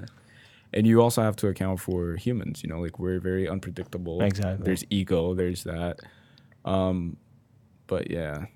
Hopefully we advance to a point where we kind of diminish ego and we kind of become, just like you said, like, we share more, we're more empathetic, we're more engaged mm-hmm. with each other, we're we're more, I don't know, just connected. And with all of this connectivity that we're already exposed to, like social media and everything, I do think that we're leading up to that, where we'll get to a point that it's just common to share a room with a complete stranger, mm-hmm. to put your house up on Airbnb. It's like everybody's doing it. Mm-hmm. So once you get to a point where everybody's doing it, then it comes down to FOMO and the fear of missing out, and then you'll just be the only person that doesn't have a chip implanting, no, yeah. you know, on the back of your yeah, neck. So yeah. you'll be the weird guy. You'll be the weirdo. Uh, So I think it's all inevitable. I think it's it's very exciting, but it's very, it scares the shit. Yeah, out of it's me. a tricky time. Yeah. Tricky time to be alive. And what's your opinion on, like, the whole fitness realm? Like, approaching it from a social media aspect. I wanted to get your opinion on this because you're fully immersed in both the fitness and the marketing mm-hmm. side. It's like, if you go on Instagram and you search up the fitness hashtag, it's probably the, one of the most popular hashtags on Instagram right now, I think. Mm-hmm. Um And you look at all the content, I don't know if you get this, but to me, it's just, it's all very repetitive. It's all very yeah. alike. It's all, like, similar videos of similar exercises, mm-hmm. you know, just different lettering, different editing styles. Of course. Where do you think that's heading? Like, do you, like, what do you think about that? Oh, yeah, I keep my head in the chair. Cool, cool. Um, so it's funny what you just previously said about how we're getting more interconnected and with social media and this mm-hmm. and that, because I was listening to a podcast a couple of days ago with this guy who also started a digital marketing agency, and mm-hmm. he within six months hit like twenty thousand a month in rev- reoccurring revenue. Mm. And they asked him that question. They're like, "Oh, where do you think marketing's going? Like social, like social media marketing, well, mm-hmm. marketing in general." Um, and he was just like, I think it's going back to that one-on-one connectivity, like, you know what I mean? That interaction-based kind of thing. Social media is just making it easier for us to do yeah. so, rather than having to fly across the world, or, you know, having, you know, now you can connect with somebody from New Jersey in California yeah. and you can have that one-on-one, one-on-one relationship. And I think that's where influencer marketing is massive. Mm-hmm. And obviously, it, it, it's still a very new space and, yeah. um, and, and old, new and old at the same time. Yeah. But I do think everything's gonna get even more personalized. Like mm. now, if you if you can see, like if you look at Facebook ads ran by Nike mm-hmm. um, or or other places, or Alphalete even, um, if you were to go see a certain product on their webpage, now mm. it's only gonna show you Facebook ads of those certain products and kind of curate the content yeah. towards yeah. those individual needs kind of thing. Mm-hmm. And I think that's where it's going. I think shopping in general, like I think at some point we're gonna walk in, Um, we're going to go to a board or like a screen, and it's going to have already a preconceived notion of what yeah, of what we like and what we don't like because of all the data they collect about us, and, and that's what they're going to market to us right there and then. Yeah. Yeah. But, yeah. Yeah. And then the whole, like, fitness um, content creation part, like, that's also oh, yeah. one thing that I think, too, is that the way for you to set yourself apart in the social media realm, especially if like fitness, um, be it fitness, fashion, culinary, whatever your passion is, for you to set yourself apart nowadays, since it's so accessible and everybody has access to it and everybody can learn on YouTube how to edit in Premiere Pro, how to have similar edits um, to the videos that Nabil puts out mm-hmm. or, or how to, you know, like everybody can learn that. There's templates, there's presets. It's very easy. I think that what sets you apart is personality. It's the human aspect of it. It's um, presenting to the world you, because nobody Absolutely. Can replicate you. Absolutely. No, everybody's unique in their own way. No matter how hard I try to replicate you, for example, like I'll never, never, ever get to who you are as a person. And that's the superpower that everybody has, but they don't realize it. No, of course. I mean, yeah, I think that too, that's like a tricky thing. Like I don't like, I love Christian Guzman, but I know mm. I'm not going to be Christian Guzman. I'm yeah, going to be like Austin yeah. Lopes. You know what I mean? Like, yeah. yeah. That that's what it is, and again, like I think a lot of people just need to learn how to double down on themselves. Yes, because yes. it's like and stop comparing yourself to other people. Exactly, like I'm so not going to be yeah. so and so, and so and so is not going to be me. But yeah. that's what makes so and so so great. You know what I mean? Yeah, it's because they're channeled into who they are. Mm-hmm. Yeah, and, and going off that, like I think that's exactly where sometimes the f- uh, that is where the fitness realm is going. Mm-hmm. Uh, and some people, or that's what they should do at least. Like I know I follow one guy. His name is Fred Bundy. He's from the U K, um, mm. and so he actually takes like a very different approach. So mm. he is a fitness guy, but it's not like intermittent fasting. It's not that. It's not the keto guy. Mm-hmm. It's not whatever. He is about like feels, mm. like I don't know. It's feels? abstract. Like yeah, oh, just okay. like he like drinks coffee and he just goes on rants about okay. random philosophical shit. Okay, yeah. and uh, um, and but that's his thing. Yeah, exactly, yeah. and that's what makes him him, and that's why his crowd is very niche, and, and he's like, you know, yeah. he's an influencer and this and that, and that's what gets him going, so. Yeah.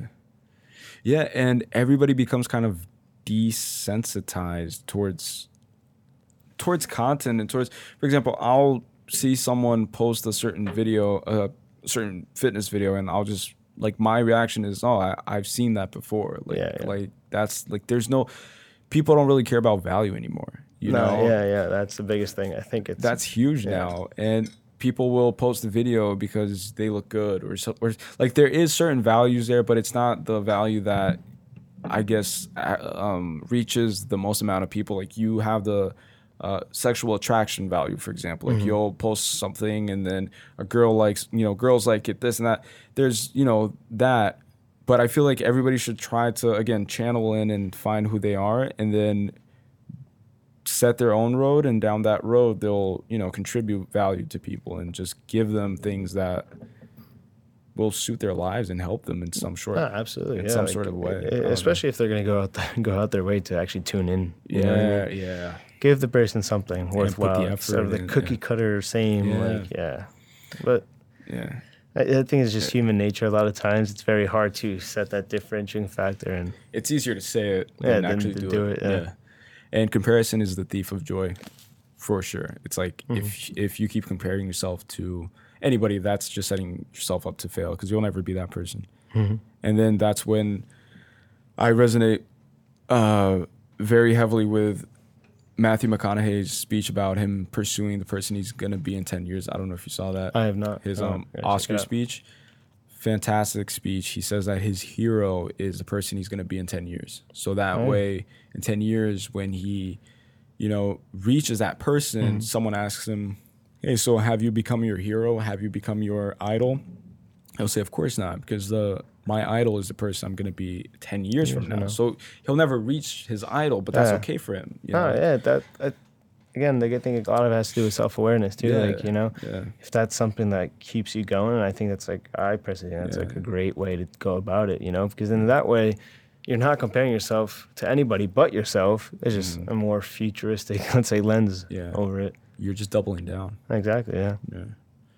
What's your opinion on drinking and fitness? Drinking, oh, so like I, I kind of do it. mm. I'm I'm a fan of it though because I think not obviously not in excessive amounts. Um, mm-hmm. I think a lifestyle and balance is key when it comes to fitness. Yeah. Yes, do I like bodybuilding and competitors and what they do and stuff? Mm-hmm. Absolutely. But if you're looking at for a lifetime whole like.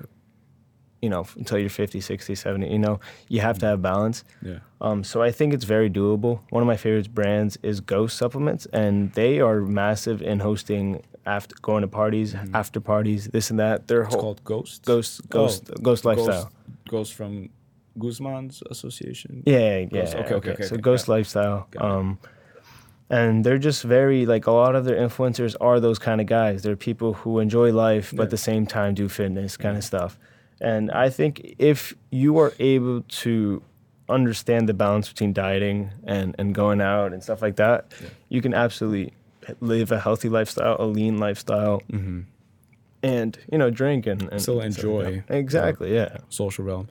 I read recently that diets are bad in terms of, like, they they are one of the leading causes for, like, binge eating. Oh, yeah. Because just like you said, um, it's not sustainable long-term if you keep restricting yourself Absolutely. To an insane level. So if you keep telling yourself, like, oh, I can't eat carbs, I can't drink, I can't do this, I can't do that, it'll work for a few weeks, it'll work for mm-hmm. a month or two, and it'll be admirable. People look at you like, oh, like good for you and stuff, but it's not sustainable long-term. And then once you break that uh, illusion, you're like, oh, fuck this shit, I'm just going to become an alcoholic. I'm just gonna exactly, binge yeah. McDonald's now. Just kidding. So yeah, balance is the key to everything in life, I think, especially for fitness. It's it's if it's if it's something that you have to think about and it's perceived as a burden, as something that like exactly. oh like I I constantly have to think about my diet. Like it has to be a part of who you are. Exactly. You know like I mean? it, it creates like a bad relationship with food. Yeah, like I like to say because like yeah. I've I've been through it. Like was it previous years where I've done mm-hmm. cuts? I've gone to I've gone. naturally seven six percent body fat like Jesus yeah but those were days that I if I didn't get home within thirty minutes of the gym because I would train at night mm-hmm. I would have a massive headache and I'd stay up till four or five in the morning mm-hmm. and by that time I was so hungry I said and okay. I literally would almost clear out my whole like pantry yeah. and just eat and eat and eat and eat and yeah. it's it's like a lot of if you go to watch like some YouTubers and that compete and stuff like that yeah. they say it like you've restricted yourself for so long that your body at that point is literally just saying, stuff me, stuff me. This is uncomfortable, but keep on feeding me because I just want this obnoxious yeah. feeling, feeling yeah. full, and that's it. And and it's bad, and, and I think that is the problem with this day and age. Like, there's the keto diets, mm. there's this, mm-hmm. there's... so many options and so and many different just, things, yeah. Dude, live a balanced lifestyle. Yeah. Like, you want to lose weight, be in a deficit. You want to gain weight? Being a surplus. Right, right. You know? People overcomplicate it. Exactly, exactly. It's very simple, but exactly. then you have all these. And that's one of the reasons, too, that people aren't able to stay on track is that they're just overwhelmed with information. It's like, which diet should I try? And I went through that where I tried the keto diet. Mm-hmm. Um, and then any diet that you try, you'll do some research and you'll see that there are people who are extremely against it. And mm-hmm. here are the reasons why it's really bad for you and mm-hmm. you shouldn't do it. And then again, you have the other people side of the coin. Of course, yeah. And then, you know, and these are all like respectable people, like people who have P H Ds and, you know, yeah, of course. What, and you get confused. You're like, wait, but who should I listen to? Like, what yeah. should I do? I just want to be healthy. I just want to have a good body. I just yeah. want to get a girlfriend. I just want this. I just want that.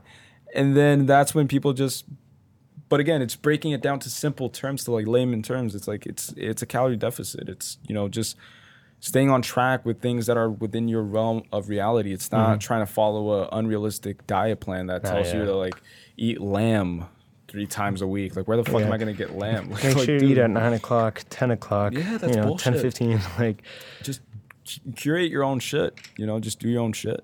But yeah, and I, I think too, at the end of the day, it's just balance. Balance. No, balance, you know, balance is balance, everything. Balance. Yeah. balance is. Yeah, man. Balance is.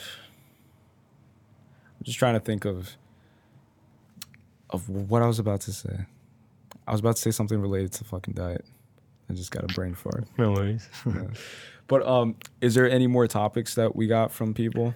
That was just pretty much drinking and working out, which, again, out. you know, balance. Getting your, paying your dues when you have to pay. Don't, yeah. like, you know, shrink to the point that you can't even go to the gym next day or yeah. the day of. Try to get to the gym at least. It's going to happen, and when it does, just don't beat yourself up. And then it was yeah. the motivation through adversity and how do you keep on going. And, and there's a lot of ego lifting at the gym too, right? Uh, I literally saw it today. it's, it's bad. It's just sad. It's sad because that's... What's your opinion on Planet Fitness? I hate it. I hate it. I That's like, all I needed to know. Thank you. I I respect the people who do need a...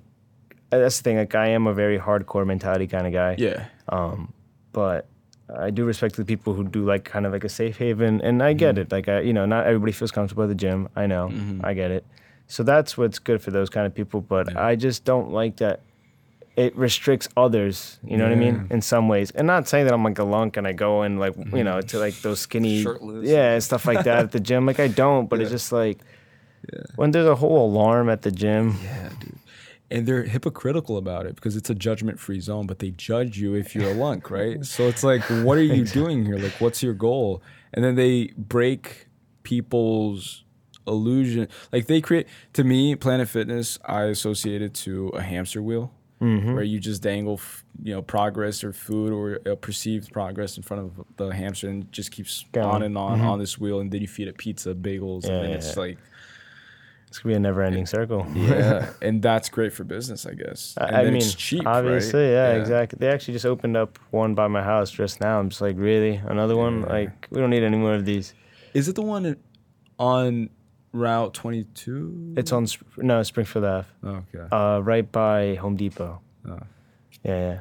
Route twenty-two is opening up a two-floored uh, twenty-four hour fitness. Yeah, yeah, that's what it is. I kind of want to check it out. It looks cool. In front gym. of L A Fitness, and that should be interesting. Yeah, it's I mean, kind that, of across it's the whole, yeah, the whole street. There's the L A Fitness, there's Retro Fitness, there's N B D. Yeah. All within that little strip, there's the twenty-four hour fitness. Yeah. It's Which is interesting. Yeah. Yeah. yeah. yeah. But... Hey, if if the business is there and they think it's worthwhile, why not? It's striving. You know? yeah. yeah, I mean, just just do whatever, whatever you think works. I mean, again, I think that gyms, I don't know, like you were talking about that new gym that opened up recently, um, Iron Culture, mm-hmm. right? And how they're trying to, I guess, base off of Alpha Lead, and it's kind of similar and stuff, and. To me, it's fascinating, and it's, you know, um, dope how they included the name culture in their brand name, yeah. which is something that they're striving to create. And that, to me, is the main selling point to any business, I guess. It's just creating that sense of culture, that sense of connectivity, that that human engagement, human interaction. Actually. So L A Fitness, you walk into any like any L A Fitness, there's no culture there. There's no... no. The, retention rate for the employees sucks because I That's know awesome, a yeah. lot of people who have worked at L A mm-hmm. Fitness and yeah, they same. never stay there, and you always see like a hiring now sign or whatever, and it's it's just no uh, yeah it definitely is. L A Fitness, I think it, their management also is very strict. I believe like I heard that um I no actually no because I actually mm-hmm. went to L A Fitness in Union trying to see if I could actually like talk to them and see if we can do anything, and mm-hmm. I unknowingly.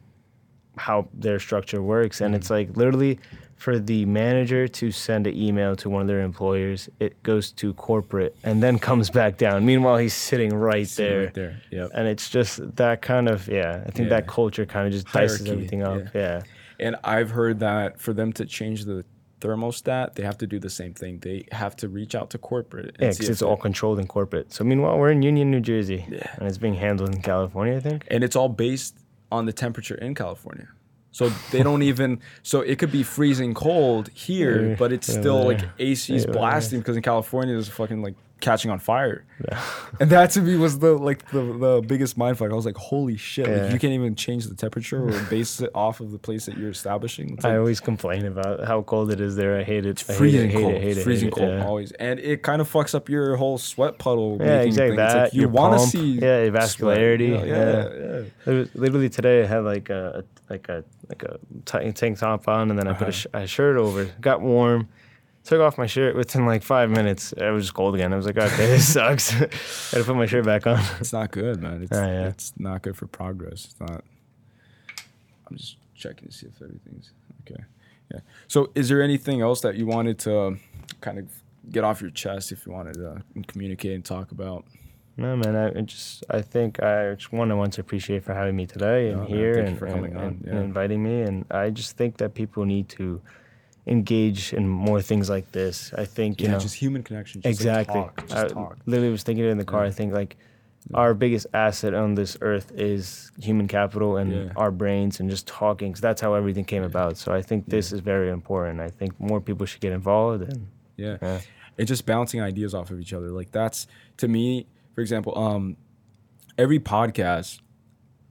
I gain so much from every experience. It's like mm-hmm. you learn so much from everybody, and you can learn something from anyone. No, so exactly. like that's my mentality going to anything, you know, like absolutely. I can learn something from the homeless person outside Dunkin' Donuts the same way I can learn from the C E O mm-hmm. sitting down and having a conversation. No, yeah. It's all about life experiences. It's all about, because we live every day through your two lenses. Like exactly. this is you. Like you're the protagonist of your of your movie, mm-hmm. and you're sharing it with other people. And of then course. There's my movie, and now you're a part of my movie, and I'm a part of your movie. Mm-hmm. So it's all like a huge nice. f- yeah, festival whatever, of just yeah, exactly. movies. I'm just making shit. But uh, um, and then once the studio inside Fiber Fitness is up and running, um, you'll definitely have to come back again oh, on it course. And then we'll have a better structure, better, because right now it's kind of, you know, improvised. Uh-huh, um yeah. And it's then hopefully way. It'll be live as well, and then I'll have a, you know, a person helping out, just, you know, editing everything live. And yeah, and then I'll, you know, get everything done, edit, shoot you all the content. Yeah, let me know. And yeah, man, but thank you for coming on. Well, of course. Then, I appreciate it. Thank you. So episode eighteen with all actually I just want to oh and I was almost forgetting about the fucking Hold on, hold on. Wait, let me backtrack. Uh, I just wanted to uh, say this because when we first met, mm-hmm. I didn't really understand how to pronounce your name. Oh, right? Yeah, you're calling Austin. Yeah, so like, Austin, right? It was a nickname yeah. I picked up when I was like, like younger, because like, I grew up with a Brazilian family. Yeah, um, okay. Like babysitting and all that, and I would play soccer, and I adored Ronaldinho and all that. Oh, so okay. I kind of got that nickname, and I just went on with it. Yeah. My real name's Austin. My dad calls me Austinho though, Austin and stuff like that, uh, Justin sometimes, whatever. But I like, always yeah. felt that I was fucking it up, nah. but I never like asked because like I have a extremely weird name, right? Yeah. So I was struggling with yours as well. That's why yeah. I asked earlier. And then I was calling you, Austin, Austin, Austin. And then it occurred to me later, I don't know how, I guess I just saw your um, I G tag again, and then I saw like Austin just stood out to me. I'm like, wait, his name is Austin. Austin yeah. It's been Austin this whole time, no, and I've no, been here I mean, like plenty of people, plenty of people call so, me that. So, I apologize. So either way, no, no, yeah. I'll, I'll take either one. But um, yeah, so the part that I was almost forgetting, which I apologize because my head is kind of. Um, So at the end of every episode, basically, again, it goes back to the whole ability to inspire. Like, I believe that everybody that comes on here, like they like they have the power to inspire everybody. As as human beings, through your experiences, you can resonate and connect with others and inspire in some shape or form. So mm-hmm. what I ask every guest at the end of the podcast is to uh, pretend that they're walking on the world stage right now, and the entire population, Earth population, every single person on the planet has an earpiece plugged in right now, and they can understand and hear everything that you're going to utter into this microphone. Mm-hmm. So the message right now that you are going to convey to them, um, it could be a message, it could be follow me on the gram, it can be something random, anything that you want people to hear, you have this opportunity now, and everybody's listening. So staring into that camera, what would you tell planet Earth right now? I think I would tell planet Earth that you are all greater than you could possibly think you are. You guys have the wings to fly and do whatever you absolutely want. You're the ones who are restricting yourself, so please do anything that you wish you could do in your life so you don't regret it later on. And that's pretty much it, because I just want everybody to reach their maximum potential, because, you know, there's so many things everybody can offer. So please chase your dreams and your goals and whatever you want to pursue in life. And allow yourself to be great. Exactly. There, there you go. go. Just allow that's yourself. It. All right. Now, thank you again for coming course, on. Thank you. I apologize for the name thing, and I, and I apologize for the, almost forget about the camera thing. No worries. Again, no worries. It's a it, it's a learning process. Yeah, exactly. It's a learning process. There you go. But that was episode eighteen, available on YouTube. If you're watching this right now, you're watching it on YouTube. Available on iTunes as well. So, you know, shoot over to iTunes, leave a comment, like, subscribe. Mm-hmm. Uh, much more com- uh, content coming soon. And yeah, we're out. Peace.